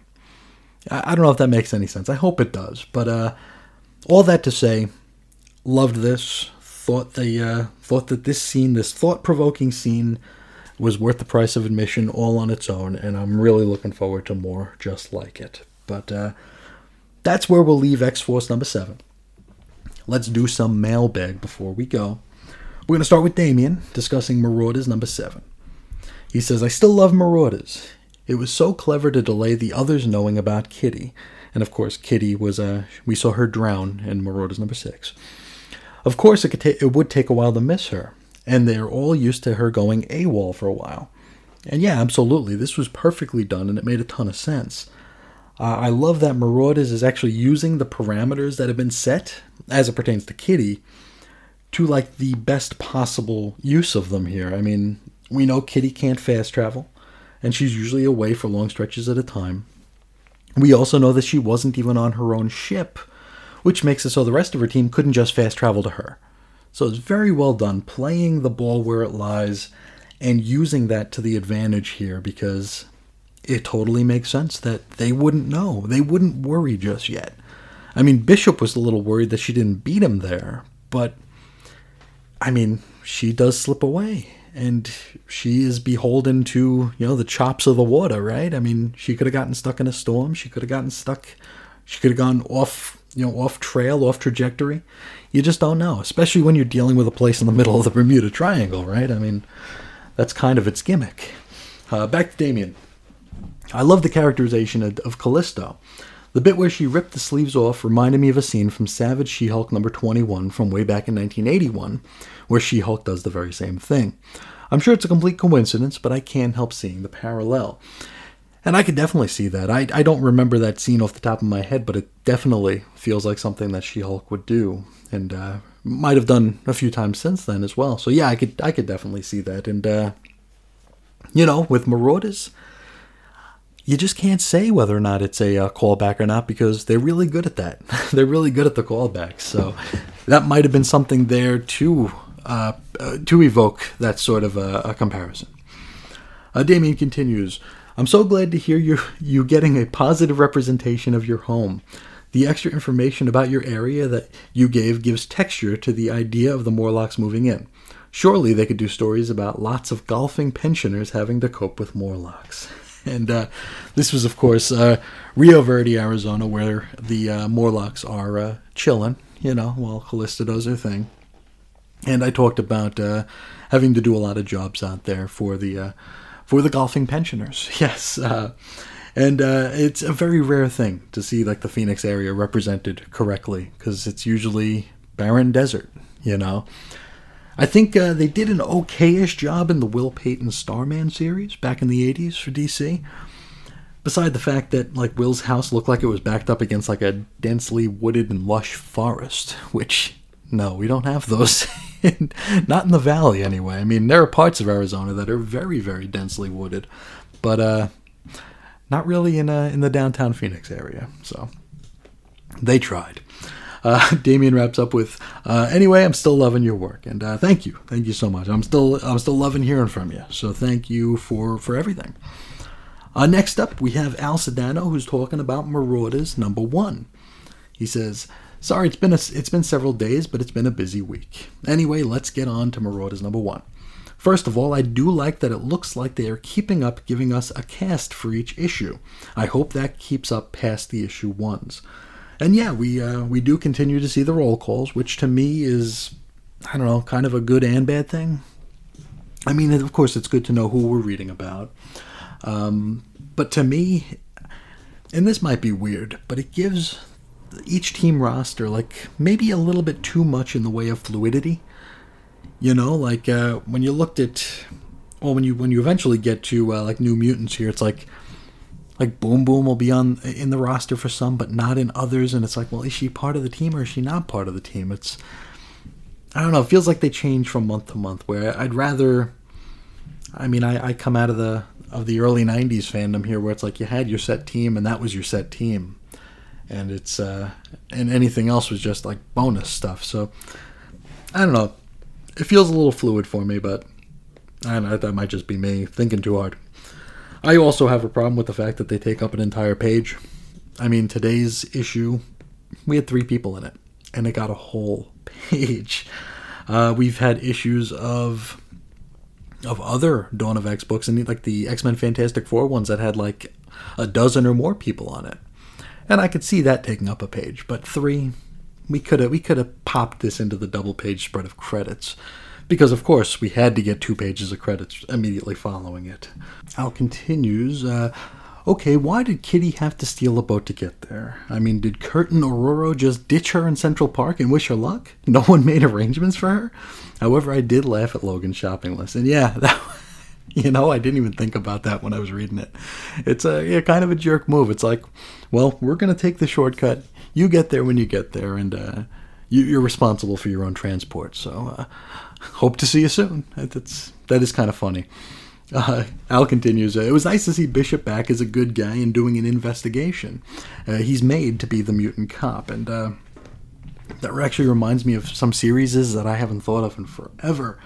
Uh, a couple of series that like focused on Bishop being a, a police officer, um, District X, and uh, I believe that turned into Mutopia X post uh, Decimation, where uh, you know the the No More Mutants garbage.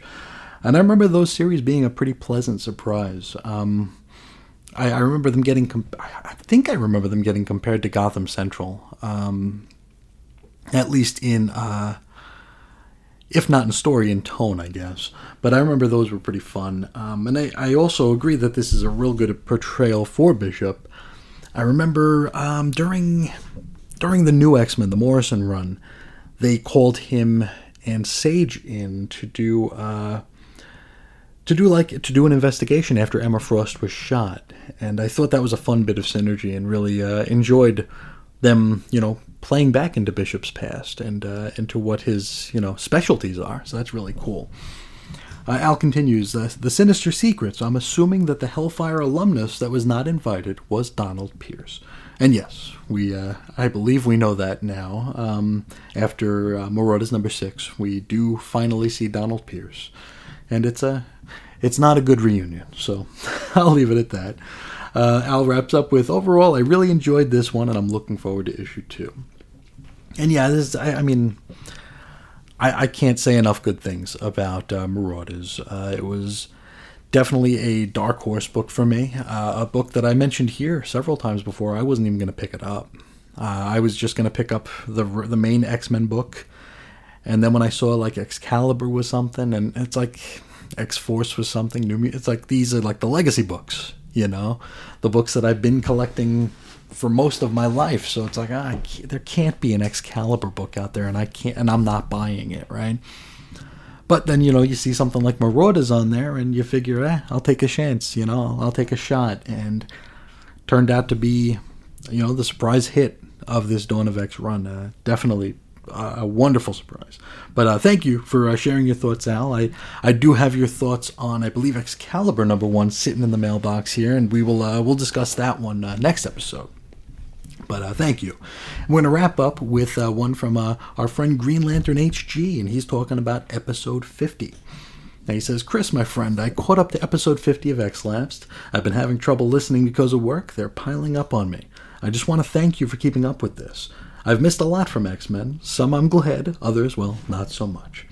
Well, thank you, uh, thank you, GL, uh, for uh, writing in, and uh, and for keeping up. It really means a lot because, you know, I've talked about this a time or two before. I feel like I'm being very greedy by uh, by forcing myself onto your devices as often as I have been of late, and uh, I know that time. I, I respect everybody's time. I, re- I respect everybody's decision making and their priorities and stuff like that. So it's like I know that things pile up. I am a perfect example of letting things pile up. Hence, I mean, this very show comes out of me letting things pile up. So uh, I guess sometimes good things happen that way. But uh, no, I, I definitely understand and appreciate you uh, sticking around. It really means a lot to me um, that you are uh, that you're following along and that you're you're enjoying and uh, and that you you know you listened to episode 50 because episode 50 was a special one. So thank you so much for uh, for sharing and writing in and and for being part of this this you know weird little journey that we're on navigating our way through the the current year X books. So if anybody else would like to uh, write in and talk to me about current year X books or anything, anything in general, uh, you could do so very easily. You could find me on Twitter at Ace Comics or email me at weirdcomicshistory at gmail.com. You can find show notes and blog posts and all sorts of stuff over at chrisisoninfiniteearth.com. If you're just interested in Xlapsed, there is xlapsed.chrisisoninfiniteearth.com where you can listen to these shows in the you know the order they're supposed to be listened to. It's it's easy way to find them. Um, the Podbean feed is uh, well, it's very deep now, so it's kind of hard to find things. I, I would assume. I, I don't really try to find things on my own feed because I've heard it all already. So uh, maybe someone can let me know how easy it is to navigate. I, I remember trying to navigate it a while ago, but uh, yeah, that's a story for another day. there were some there were some wrinkles in there that uh, that I had to fix, but uh, we'll talk about that another time. Um, the Facebook group is 90s X Men, uh, and also the audio archives is chrisandreggie.podbean.com. Just want to thank everyone once again for hanging out and sharing your time. It really, really means a lot to me. And until next time, as always, I will talk to you again real soon. See ya.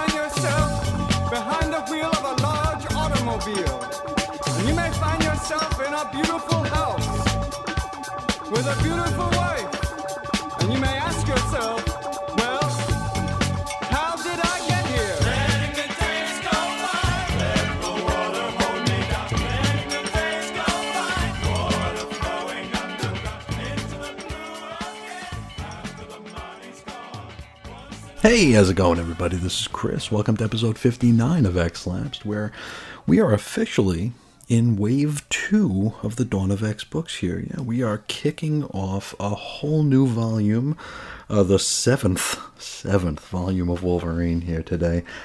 And it's a biggie. It's a biggie. Um, apologies for any potential raspiness on my end here. Uh, the voice is still not up to 100%, but I'm going to give it the old college try here. I might stop a few times for a swig of water, and I'll do my best to remember to edit them out, but I can't promise I'll get all of them. But uh, we've got a big book, we've got an expensive book. I believe this is the most expensive book to this point from the uh, Dawn of X line. It's an $8 book, which is uh, uh, it's pretty spendy. It's pretty spendy for a book here, and uh, I figure when you when you put uh, such a such an inflated price tag on something that it damn sure better be special. So uh, maybe, maybe Deadpool will get married in it three times, but uh, let's get right into it here because we got a lot to go through. This is, of course, Wolverine Volume Seven, Number One. This had an April 2020 cover date, and there are two complete stories here, and we'll do the credits as we work our way through. The first story is called The Flower Cartel, written by Benjamin Percy with art by Adam Kubert, or Kubert. I never know how to say that name. Colors Frank Martin, letters VC's Cory Petit, designs Tom Muller, the head of X is Still Hickman, edits Robinson White Sobolski, cover price $7.99, and went on sale February 19th of 2020, which doesn't feel like such a long time ago, but uh, it's almost a year ago at this point. Uh, it's pretty wild. All right, now we open somewhere in Alaska. Wolverine is all torn up and uh, looking kind of Terminator you know, like his skin is missing and he's got the metal underneath. He, he looks like a Terminator. Now, something big just went down, and uh, he's going to need a few moments for his healing factor to, you know, kick in and do a little bit of knitting. Now, our camera pans out to reveal that his fellow X Forcers, Domino, Jean Grey, and Quentin Quire, are all dead laying in the snow. And they're dead by Wolverine's hands. But how? Oh, great. A brand new volume of Wolverine, and we're kicking off with a, with a repeat. I, I swear we've seen this exact same scenario kick off a Wolverine story like a half dozen times before, right? This, this isn't just me, is it? Wolverine surrounded by dead bodies, wondering how he did it. I feel like we've seen this before, many times. Anyway, Wolverine hobbles over to Jean's corpse and is able, is able to deduce from her defensive wounds that she had tried fighting him off, but couldn't. Our man then notices a set of footprints in the snow and decides to give it a go. Before we go any further, however, let's do a roll call. We got Wolverine, Marvel Girl, Call Me Kate, Sage, Domino, Kid Omega, Gateway, and Beast. Then a double page spread of creds, of course. Uh, the second story will not have a roll call, so just keep that in the back of your mind for whatever good it'll do you. Now, from here, we jump back in time five days, and we're back on Krakoa. Wolverine is playing hide and go seek with some Krakoan kids, and Jean shows up to reveal his location to the Tots. And, uh, you know, she's not doing this just to be a, a jerk. She's doing this because Call Me Kate has just shown up and would like to have a chat with Logan. So, uh, uh, Kitty ain't dead yet, uh, despite the fact that this book hit the shelves like a month after the issue where she dies happens. Unless her death happened within the last five in story days, which, hey, give me my no prize. I think that might, uh, I think I, I solved it. So, Wolverine wraps up his game and he heads over to the Marauder, where he tries to act all coy about what he'd just been up to. Kitty's like, eh, cut it out. I know you were playing hide and seek. Wolverine insists that, no, no, it was nothing like that. He was just teaching the kids how to survive in the wilderness. Anyway, they head inside the Marauder for some drinks and a chat. And Kitty shows off a brand new way for her to drink whiskey. Because, uh, you see, she hates the taste, but still wants to feel drunk. So she, like, puts her hand over it and just phases it into her bloodstream. She talks about how happy she is that Logan himself appears to be happy, and Logan says, Hey, you're not wrong. But now it's time they get down to business. Now you see, Kitty has noticed some of their drug shipments have gone missing. Sometimes it's just a few, sometimes it's a larger portion, and a few times it's been entire an entire shipment, an entire haul, I should say, because these are the basic flowers being stolen, the Krakoan flowers, not the finished pharmaceuticals. And she'd like to get to the bottom of it, and who better than Wolverine? Next, we shift scenes to Baltimore, Maryland, And here we meet a CIA agent named Jeff Bannister, a fellow whose appearance gives us the impression that he's one of them, you know, rogue agents who follows his own his own rules, his own compass and whatnot. He's got really shaggy hair, a, you know, a full beard, and he's wearing a Hawaiian shirt. Uh, he's been called to a crime scene, and it's a drug lab that would that would appear to have been a target of the cartels. Only he's able to deduce that all the dead folk in the joint done did the deed to themselves. On the table, there's a metal platter full of powdery goop. Now, Jeff takes a sniff and notes that it doesn't smell like the usual stuff they find in drug raids. Rather than it smelling like burning garbage, this stuff smells like, quote, gardens and grandmas. And he compares it to pollen. Now, pollen, of course, is from plants, but pollen is also a drug, which takes us to this next info page, which is all about pollen. Now, we learn that it's a relatively new street drug coming from a flower cartel, which is the name of the story. Jeff Bannister has been given lead on this case, and he's putting together a covert operation. Some folks, uh, you know, above him are on board, others not so much. Uh, some suspicions have arisen regarding the black market of the floral drugs and their potential link back to the Hellfire Trading Company. They figure, hey, the mutants are handling everything above board. Who's to say they're not handling the black market as well, which is uh, pretty perceptive. From here, we head back to Krakoa and we jump ahead one day, so we're four days b- before our opening scene. Sage reports the last three stolen shipments might be headed around, and they attempt to triangulate locations that both haven't signed the Krakoan Treaty and that are experiencing the season of winter, when due to the colder climate, the flowers yield more pollen. Now, their first stop is Russia. Wolverine assembles X Force, which includes an unscarred Domino, so Lord only knows when this story is actually taking place.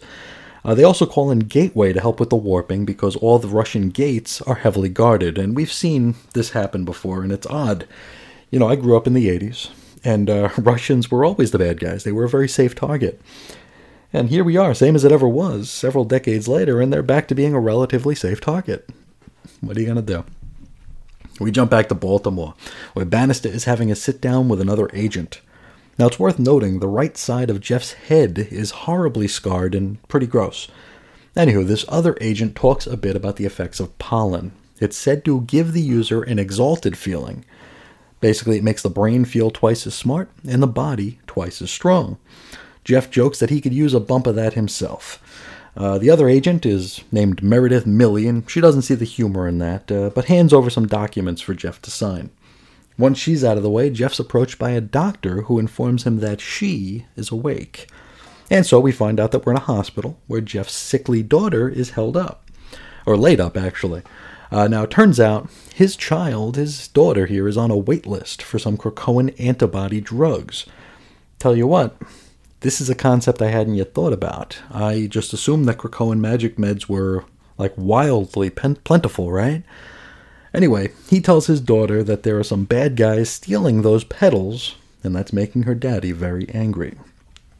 From here, an info page. It's the Order of X, a mutant worshipping cult, and I swear we've already had this info page a time or two before.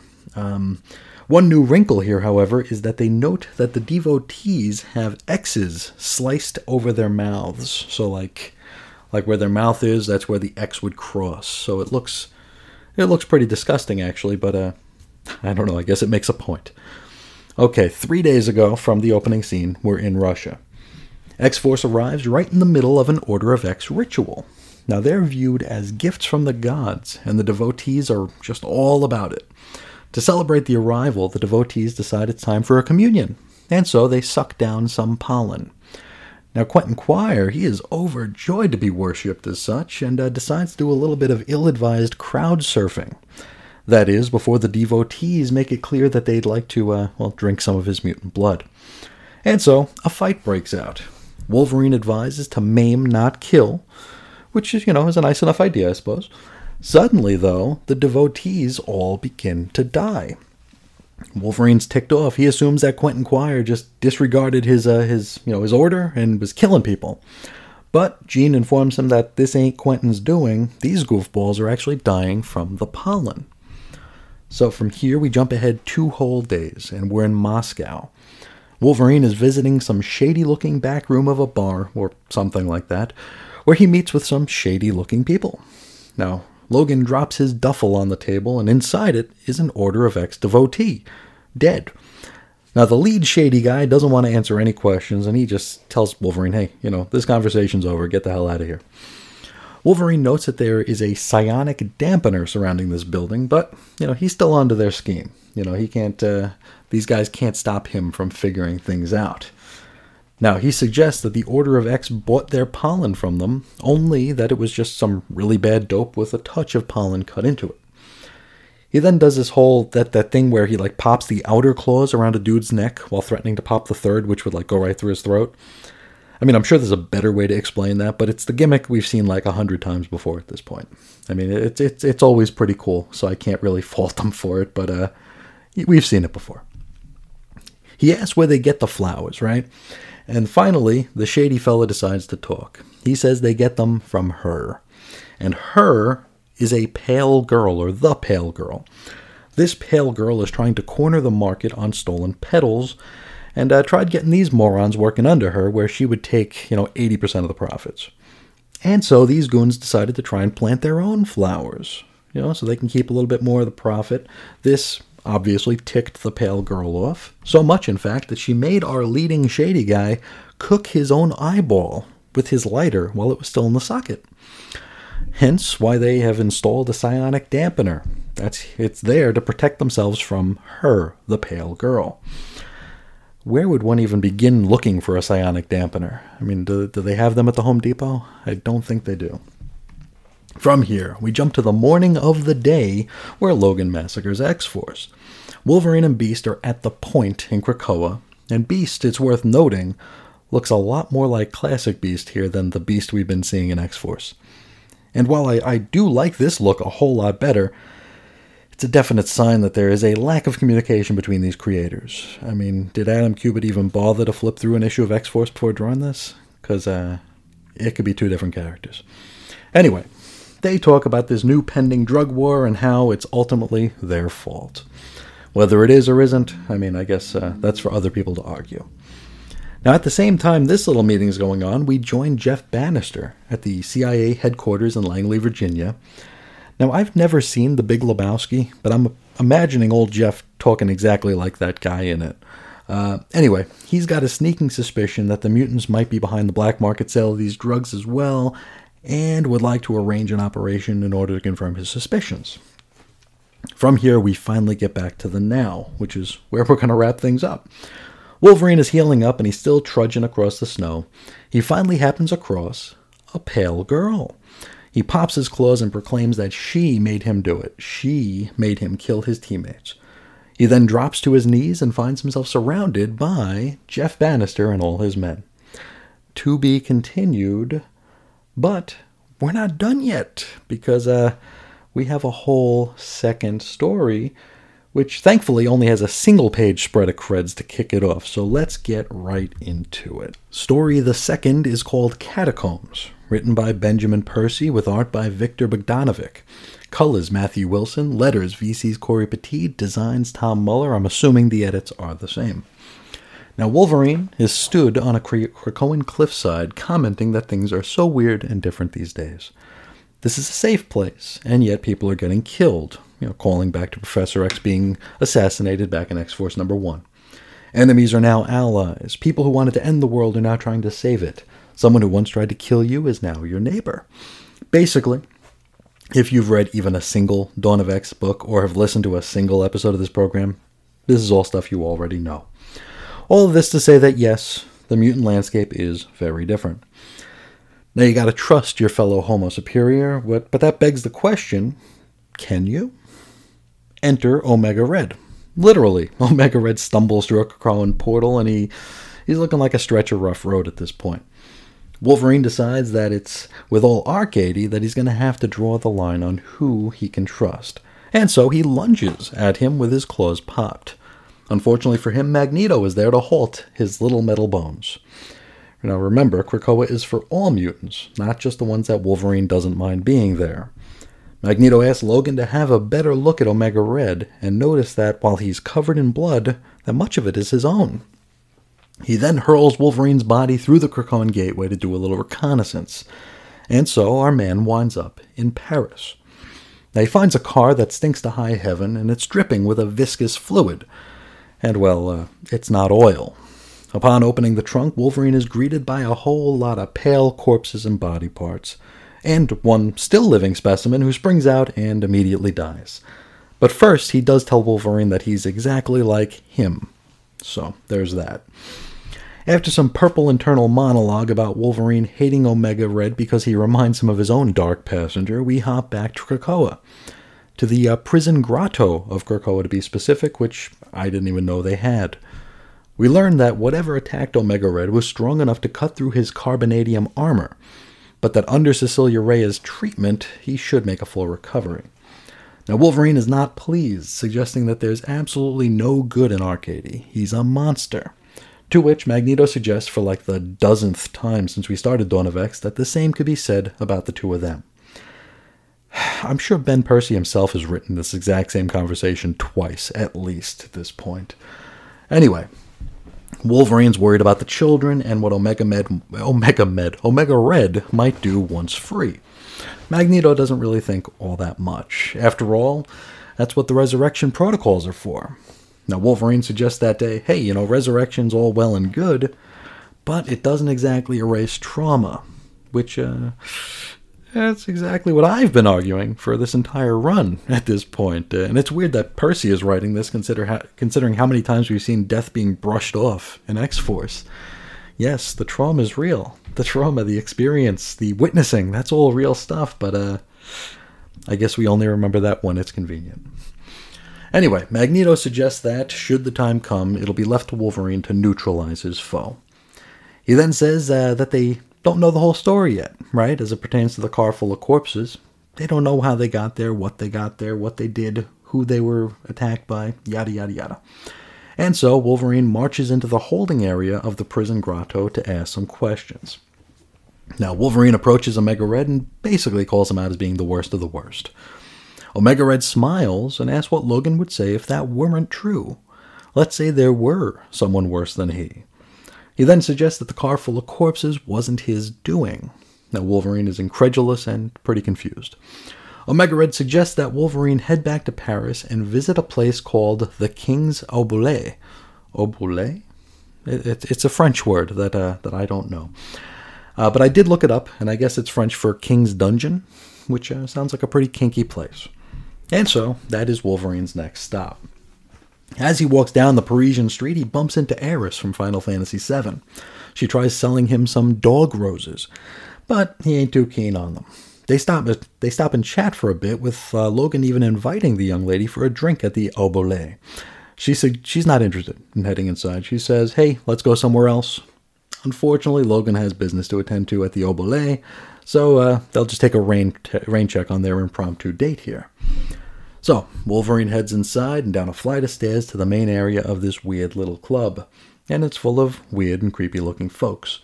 Wolverine orders an absinthe, and turns out the thing was drugged. So, uh, feels like our hero might be a little bit off his game because this is a little too easy. So, Wolverine's KO'd by the drink, and he wakes up having been bound and hung upside down from the ceiling.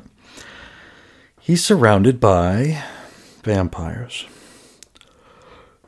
Oh, sorry about that. Uh, vampires, yeah. Hmm. okay, let me let me try to shake that off, and we'll, we'll continue along. Okay, now one of these uh, vampires uh, literally taps Wolverine's carotid artery with like an actual keg tap, so they can uh, share in his blood. To which Wolverine pops his claws and decapitates the nearest vampire. He then starts swinging about like a tether ball, slicing and dicing all the creeps within reach. Then the flower girl from earlier pops in, and she's brought with her a UV cannon. So she flips the switch, hits the lights, and turns the remaining vampires into dust. Suddenly makes sense to Wolverine why she'd bumped into him with the dog roses. I was a little less clear on this because I could give a rat's ass about vampires or vampiric lore, so this reference was lost on me, but in hindsight, it was pretty clever. There you go. Back on Krakoa, Wolverine is checking in with Omega Red, wondering why'd he'd send him on like a suicide mission like that. Well, uh, Omega Red's a bad guy and he hates your guts, for starters. Uh, Red suggests that he just wanted Logan to see the truth. He says that this is going on in the Paris catacombs and that these vampires were all prisoners. As this story is being told, we get a scene of a Paris morgue where a dead guy on a slab turns into a vampire and begins feasting on the mortician. Then a bunch more vampires descend on the scene and continue to feast on that mortician. Omega Red then shares the story of Saint Julian, which makes me think that Ben Percy thought this was a cool little ditty and was looking for the for like any reason to drop this bit into any story he wrote. Red only tells the story up to the just before the twist ending and says if Wolverine would like to know that twist ending, he'd better hustle to Paris or to Wikipedia, I guess. Now, to be precise, he is going to the Church of Saint Julien Le Peu. Le Peu? I, I'm sorry, French people. I don't know how to speak your, your beautiful language. Uh, here, at the uh, Church of Saint Julien Le Peu, uh, he runs into the Flower Girl again. And we finally get a name for her, and it's Louise. She claims to be part of an ancient holy order known as the Night Guard, who are devoted to fighting the vampire nation. Oof, okay. She guides Wolverine to an armory which is full of vampire hunting gear and weapons. Wolverine pops his claws to signal that, hey, I've already got all the artillery I'm going to need. Now, before we know it, our tandem are walking through the catacombs. One of them steps on a trigger which opens a trap door, and uh, they fall a great distance. Wolverine catches Louise before they make impact on the bed of sharp bones below, and our man winds up very much impaled. Many, many, many holes in his body, but you know, he's Wolverine, so he'll be fine. Unfortunately, they're absolutely surrounded by vampires. What's more, Louise's UV cannon took the brunt of the fall and no longer works. Good thing for her, though, she's got some holy water grenades. Okay. By now, Wolverine's able to pull himself up to his feet, and he starts slicing and dicing. Unfortunately, the vampires have already captured Louise and are threatening to kill her right then and there. That is, unless Wolverine decides to give them what they're after. And what they're after is a taste, a taste of his blood. And so Wolverine lets the vampires descend and suck his blood. While this is going on, he does manage to kill one, and uh, it's one that he assumed to be their leader. Then, true to their word, they leave Louise alone. I guess vampires love him or hate him, they're, they're honest. Um, now, Wolverine comments that his healing factor kills off the vampiric enzyme so he won't turn into one. Even though I swear we've seen him turn into a vampire like a half dozen times before, right? Maybe I'm wrong. Louise comments that it's strange that the vampires would just leave like that, and Wolverine posits that they were all just freaked out because he killed their leader. To which we learn that the goofball he killed wasn't, in fact, their leader. Their leader is, duh, Dracula. And uh, I guess he's the Charles Xavier to vampires, right? So, like Charles Xavier is to mutants, as Dracula is to the vampire nation. Now, we wrap up sometime later after Omega Red has recovered, and, you know, since his story checked out, he's free to come and go as he pleases. Now, he exits through a portal where he has a rendezvous with Dracula. He's going to hand him a carbonadium doohickey or something. Now, Dracula, it's worth noting, is able to walk around in daylight. Perhaps a result of having some of Wolverine's Healy blood flowing through his veins? Maybe. I don't know. I wonder, I mean, when a vampire sucks blood, does it go into their veins or does it go in their stomach? I don't know. Anyway, we learn here that Omega Red and Dracula are in cahoots. Drac tells Red to keep up the ruse. He says, join with the mutants, but continue to obey him. And that's where we leave it. We do have an info page, it's all about blood. But uh, after reading like the previous 400 pages of this issue, I'm a little too fatigued to give it the attention it might deserve. But uh, that is Wolverine Volume 7, Number 1. Next episode, we will be taking a look at New Mutants Number 8. But uh, let's talk about this issue here. And uh, wow, it was a long one. I suppose if you're gonna if you're gonna charge eight American dollars for a single issue of a comic book, uh, well, damn sure better be a meaty one, right? It should be a little bit thicker. Um, what we get here are two full issue length stories, which is fine. So often these days we'll get books touted as being double sized and as such being double priced, and then we wind up with like a 28 page story instead of a 20 page story, you know, which isn't, you know, a double sized issue. So in that regard, this is a refreshing change of pace, and for once, a relatively fairly number one issue from Marvel. You know, and Marvel, they're folks who've never met a pointless price hike they didn't like, so we'll give them a thumbs up for that. Now, as for the stories, I definitely liked one better than the other, but honestly, neither one of them really did anything for me. I will say the art on both these stories was uh, was really nice. Um, you know, not bad at all. Uh, Kubert is a, uh classic X artist, uh, very very much X Men comfort food for me. And I've liked Bogdanovic uh, ever since I saw him working on New Superman over at DC. He was the only reason I was buying New Superman. I, I really enjoyed his work. So let's start with the first story, which uh, was the one I felt was stronger of the two, probably because it didn't have vampires in it. I like the idea that there are wait lists for the Krakoan magic meds. Um, not so much for the simple fact that, you know, there are wait lists, but it was something I hadn't considered being, you know, a challenge. Though I suppose it might be a commentary on modern healthcare more than anything. I mean, way we look at it here, the mutants are forking over the meds to the governments of these uh, nations who signed the treaty, right? But at that point, the mutants' influence ends. You know, they they they've made the transaction, done deal. From that point on, the government needs to allocate the drugs where they're needed. And uh, I mean, now more than ever, we know governments are really good at dragging their feet and getting bogged down in red tape and uh, and maybe I don't know, maybe being uh, less about the needs of the people. So uh, maybe it's a commentary on that. Maybe I'm reading too much into it. Maybe it's just a, a sign of the times. I don't know. I like this Jeff guy, this Jeff Bannister guy. He seems like an okay dude. Uh, his motivation, his motive, motivations, motivations are sound as well. Uh, he's got a sick daughter who's on a wait list for the drugs, and here he is investigating a black market for those same drugs. So it stands to reason that he'd be motivated to do so, since he actually has a dog in this fight. Uh, something they mentioned during the story that I didn't mention during the synopsis because I wasn't sure it was important. Uh, they mentioned something about him not wanting to receive his documents digitally. He doesn't want to sign things on the computer, which I, I guess I'm very much the same way. But uh, I wonder eh, what the point of this was. If it's going to come back around in a later story or later chapter, it feels kind of odd to just drop it there and make such a point of it and never bring it up again. So maybe it'll come up, maybe it won't. Maybe it has something to do with the scar on his head. I have no idea. Now, the Order of the X stuff felt a little samey. Uh, it's just more X Men or X Forcers in this case versus a bunch of dudes. Uh, the wrinkle about them getting some bad pollen is kind of interesting, and it facilitated, you know, the story of the pale girl being told. Uh, also, the uh, you know the markings on their face, you know, the etching the X over their mouths.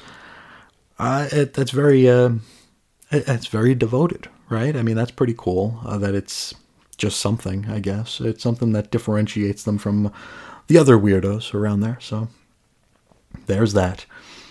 Uh, now, speaking of the uh, the pale girl and uh, what the pale girl may or may not have done here, I hate to harp on it, but the opening of the story, where Wolverine somehow murders his entire team. I know I mentioned it already during the synopsis, but really, how many times do we need to open a Wolverine story with this gimmick? Right? It's I swear we've seen it so many times before. And I mean, it's not like it's a bad story uh, or a bad kickoff point, but the payoff is like damn near guaranteed to be highly unsatisfying. It, it it just feels like a real played out way to kick off this fresh new volume. It's like, wow, didn't we already? Is this is this a repeat? Are we in repeats already? I don't know. Uh, some lack of consistency here, uh, and with regards to characters and their appearances. Um, again, stuff I mentioned during the synopsis, but it's worth, or it bears repeating, perhaps. Uh, Kitty is here when she should be dead. Uh, Beast looks like he's got his full mane back, like he used to back in the while ago. Um, Domino's face is unscarred. I mean, again, I, I hate to harp, but uh, I mean, we've got like we've got like near a half dozen editors working on this family of books, right? Are we to believe that these pages haven't gone across any of their tables? Come on. okay, enough about the first story. The second story, which had vampires in it, so I felt like it was a lot weaker. Though, that's really not the fault of the story itself. I mean, whether or not I care about vampires should not come into, into anyone's mind when they're writing a story. Uh, I remember back, oh, what was it, like 2009, 2010 or so, they launched X Men Volume 3, right? And uh, we were all psyched to have like our first X Men number one in 20 or so years. Could you imagine that? 20 years between X Men number ones. We don't go 20 months anymore. And we were 20 years. So they bring this guy, Victor Gischler, in, and he tells a horrible vampire story. Uh, was Twilight already big by then? Yeah, probably. Anyway, I thought that story sucked. And yeah, I thought this kind of sucked too. I thought it was cool to see Omega Red again, though I could have sworn he was already on Krakoa from around House or Powers of X number 5. Uh, they did show a panel with like a bunch of, or like maybe three or four Omega Red looking folks in it. Maybe those were all different people. Maybe none of them were actually him. I don't know. But it was cool to see him simply because it felt more like we were reading an X Men comic. Um, the vampires, though, I couldn't care less. Uh, I did dig or appreciate some parts of the story here. Um, besides the great art, because Bogdanovic really, really brought it here. It was wonderful, wonderful looking story. Um, but uh, other parts that don't have anything to do with the art, uh, Magneto and Wolverine arguing about whether or not Arkady ought to remain on Krakoa. I kind of dug that. Though Magneto using the old chestnut of, you know, hey, we're pretty bad guys ourselves is, is wildly played out at this point. Um, but I do appreciate the fact that Wolverine talked about the trauma that comes with death. And uh, to this point, it's never been mentioned, right? That's something I've really, really mentioned that it hasn't been mentioned. I've I've really taken the creative teams to task for that. And I mean, hell, Wolverine brushed off Quentin Quire's decapitation death just a couple issues ago uh, in a book written by the same dude who wrote this exchange. I don't know. Uh, the, lack of emotion regarding deaths was really one of the things that stuck out to me as being uh, rather off putting. And, uh, I mean, we all know that death is easily reversed in comics in general, more so now in the X books than ever. But like Wolverine and I have said, you can't erase the trauma. You know, let's just hope that they keep that in mind moving forward and maybe just keep it in mind, you know, just keep it in mind as they go forward here that uh, there are longer lasting effects than, you know, bingo bango pop out of an egg. Uh, the Vampire Hunter, Louise. Eh, it felt Wolverine right? To have a female sidekick, right? Uh, but, I mean, it could have been anybody. It could have been anybody here. Uh, again, that's not the fault of the story or anything. It just, I guess it just didn't move my needle in one direction or the other. Uh, Wolverine not being affected after being bit by the vampires was a bit odd, uh, considering I'm, I'm like 95% sure we've seen him turn into one before, or at least once before. Probably in that awful Gischler run, as a matter of fact, because I know there was a cover that depicted Wolverine as having vampire fangs in that run. Uh, as stated during the synopsis, I wonder if Dracula's ability to walk in daylight is due to Wolverine's blood, which I guess could be sort of kind of interesting. Though again, if Wolverine's already been bitten by vampires, wouldn't this have come to light before now? No, no pun intended. Um, Omega Red playing both sides, it works. I'm not all that jazzed about it, but it's fine. I'm not entirely sure what to expect moving on with this series, since we do have two, you know, we've got two starter s- stories here. Um, maybe we'll alternate issues for each story, or maybe we'll do one whole story, then address the second one. I don't know. Uh, it does seem like an odd way to launch a series, but uh, yeah, what are you to do? Uh, overall, um, I mean, this wasn't bad. It just felt like a couple of random issues of Wolverine. Nothing about them screamed a number one, and neither one felt special. Uh, you could have told me that this was like mostly from an issue from the turn of the century that Frank Tieri sleptwalked through writing, and I'd probably believe it. Like I said, it's not bad or anything; it just doesn't feel special.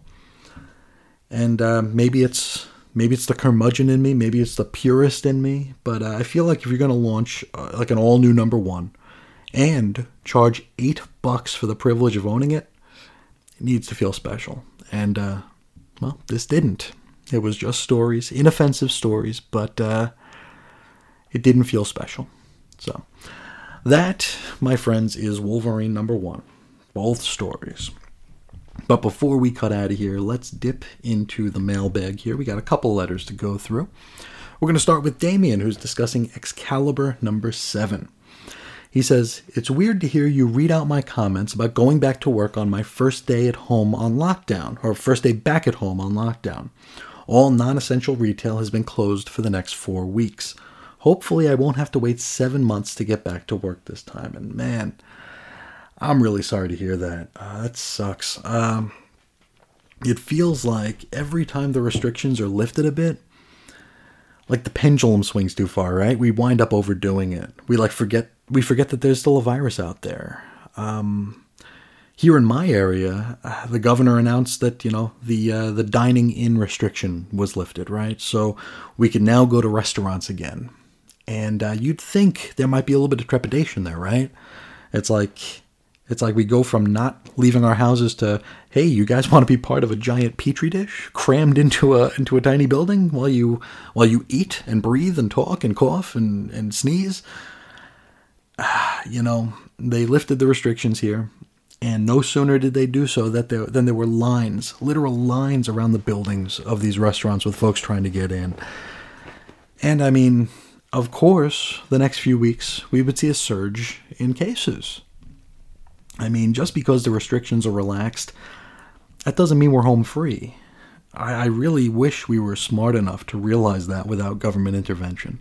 You know, as much as I don't want another like like stay at home order passed from the government, I really wish we'd use a little bit more common sense. It's it's rough. It's real rough. Um, it's a yeah, I won't go any further into it. It's, it sucks. It's, it's a thing, and I'm really, really sorry to hear that uh, that you're back out of work for, for the next little while. Uh, Damien continues. I loved this issue of Excalibur. It really focused on characterization, which I strongly believe is Tini Howard's biggest strength as a writer. I think it's the first time that the whole team has appeared together with every character given some time. You can clearly see what motivates them all, and definitely, definitely agree with you. I think I mentioned this in the review of Excalibur number 7, but I think this was the best issue yet for the series, uh, purely for the reasons that you listed. It felt like a fun team book for the first time since its inception, without, you know, all this stodgy magic stuff getting in the way. Well, not not much stodgy magic. There was still some of that, but I mean, it was it was just a part of the story instead of being the entire story. So here, I mean, we had just a we just had a good time catching up with our cast, and uh, it feels like the first actual breath we've been able to take with these folks since you know since House of X number one, since this entire thing started. These characters have just been hustle, bustle, and basically background noise to the to the overarching plot. So it was really cool. I mean, I hate to compare it to like the the downtime issues from Scott Lobdell's run, but uh, because there was plenty of action here, but comparative comparatively speaking, this was very much a quiet issue. It wasn't it wasn't you know soldiers char- knights charging at one another in other world. There were no dragons flying around. This was just nice. It was a nice break. Uh, Damien continues.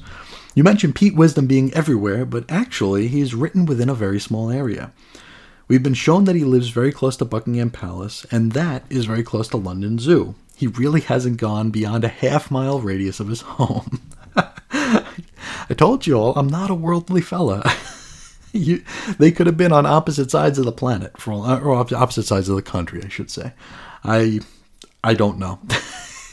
Plus, I'm used to things being kind of spread apart out here.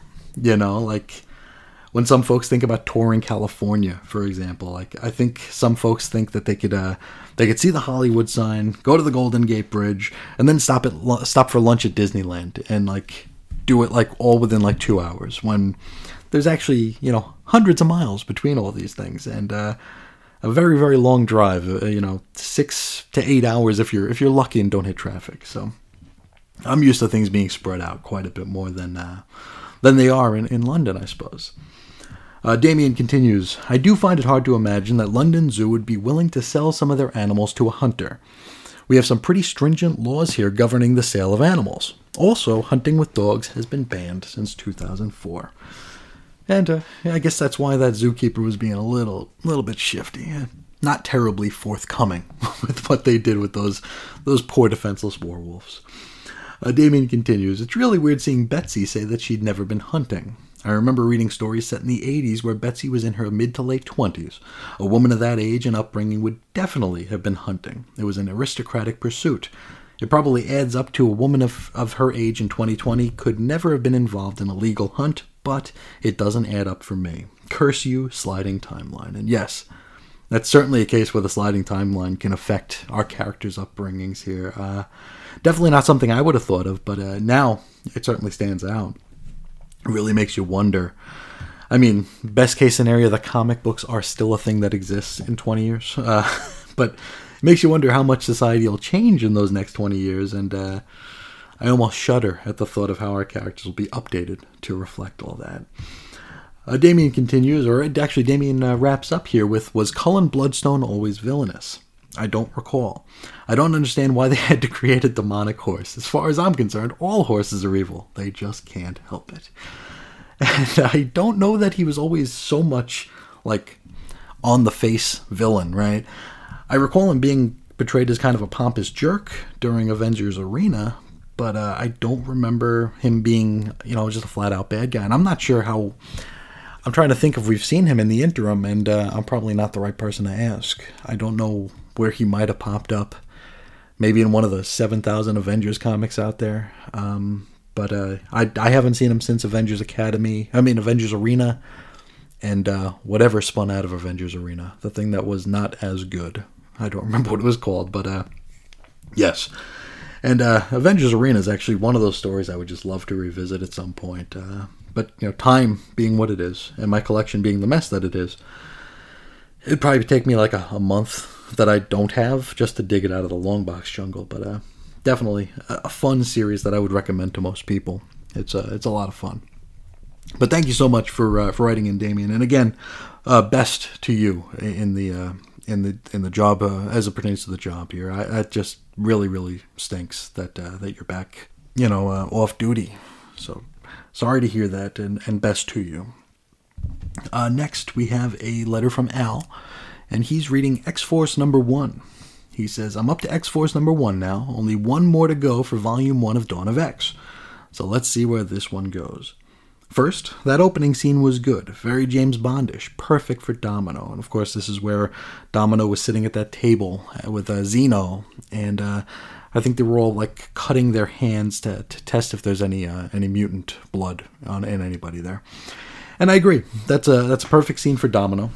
Unfortunately, it feels like we've seen Domino in this exact same scene like a dozen times before. So a little bit of a fatigue there. It's one of the reasons why anytime I see Domino on a cover one of these things, I kind of I kind of shudder a bit because it's I, I, really think she's got one story and they just keep telling it over and over again. Uh, Al continues. I want to know what's up with that weird animal. Is Beast going to get a pet? And I actually had to stop and think here. I, am like, what is he talking about? But uh, I forgot that Beast was attacked by a beast, and. Uh, basically to facilitate Wolverine coming down and having a very forced conversation about how the mutants were becoming soft on Krakoa. And uh, I'm afraid I got some bad news because I don't think that animal is ever coming back. Though I have been wrong before. Al continues I don't remember seeing Colossus in Marauders. Will we see their side of this and finding Colossus in Marauders number two? Or will this be one of those things that happens between issues?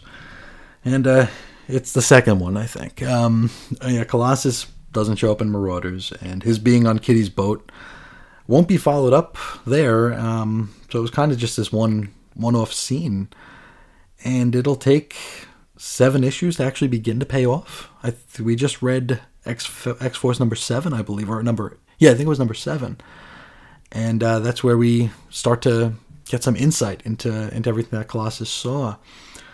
Of course, Colossus will make a cameo fighting the Fantastic Four, but Lord only knows when that story was supposed to happen. But uh, yeah, it's uh, definitely one of those things that happen between issues, and uh, it's going to take a little while for it to uh, to come back around. I'm hopeful that the next issue of X Force, you know, maybe gives us a little bit more about that. Uh, Al continues, Your comment about the attackers looking like characters from Wetworks made me laugh. I forgot about that book. Personally, I thought they looked like Reavers, the original ones from the Hellfire Club Cole, Macon, and Reese. Why do I remember their names? And yes, you're definitely more right than I was. they will be uh, revealed as, uh, at the very least, a, a Reavers adjacent. Um, I, I don't know that they're full blown Reavers, but they are definitely adjacent. Um, Al continues. Now about that Xavier Black Tom scene. I didn't take it as Xavier threatening Tom's job. I took it as him trying to explain that everyone needs to learn how to trust. He has to trust the council just as they have to trust him. And yeah, that that's that's possible and probable.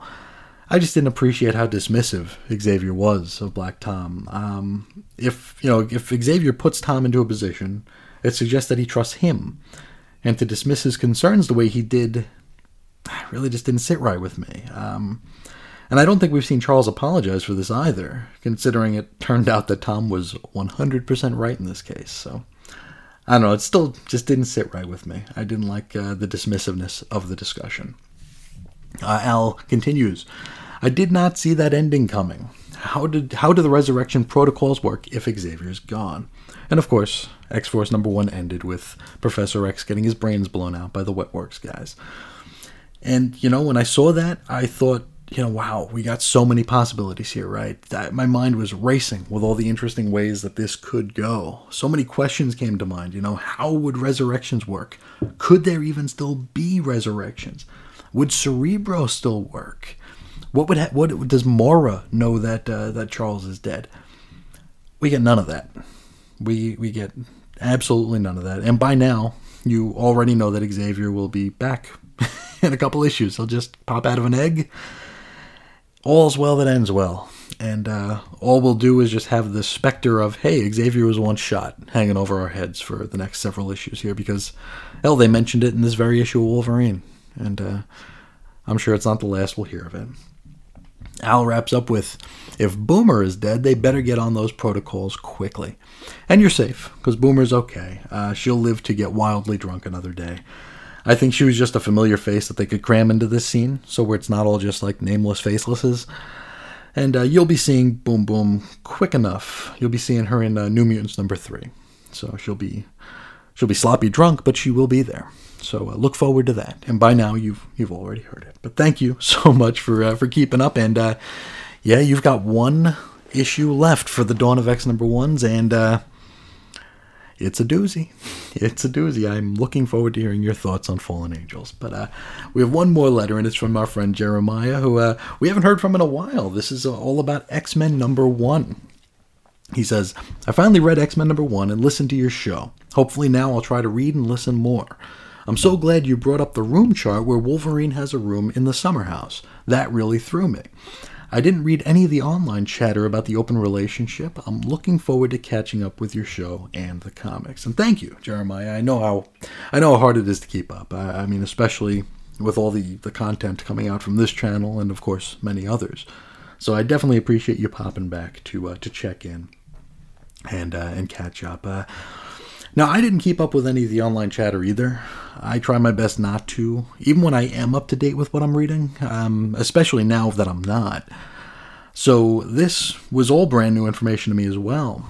And it was a little bit jarring to see that Wolverine was living with the Summers is is is is, is.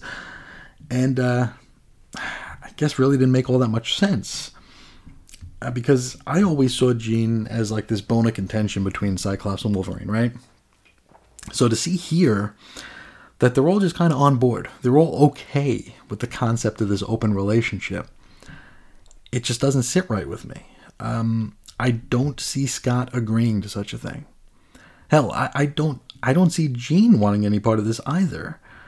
I'm not saying that she would choose one or the other. I don't know who she would choose, but I'd assume that she'd want to actually choose one and stick with that one, one or the other, not both. This just feels. I mean, it's weird. It feels weird to say out of character because I mean, what are characters nowadays? We we don't even know. So, uh, as far as my headcanon's concerned, this is wildly out of character for all three of them. I don't think that Wolf, even Wolverine, he wouldn't. I don't think he'd want to share uh, a woman with with someone. I, it feels weird. And I mean, this might just go back to the possibility that there is a measure of manipulation at play here. I mean, actually, just the other day we talked about that hot take theory from uh, Evan about uh, hey, maybe these mutants that we're reading about aren't the real ones. Maybe they're just uh, they're just pawns, you know. Uh, the real ones are in stasis, and these are just chess pieces being played with by Professor X, you know.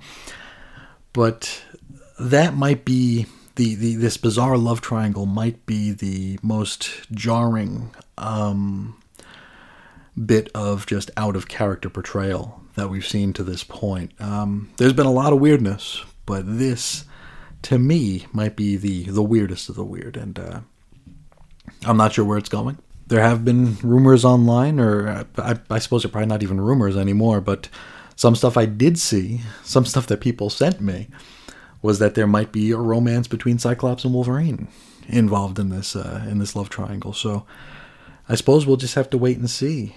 Uh, I'm not sure how I feel about that.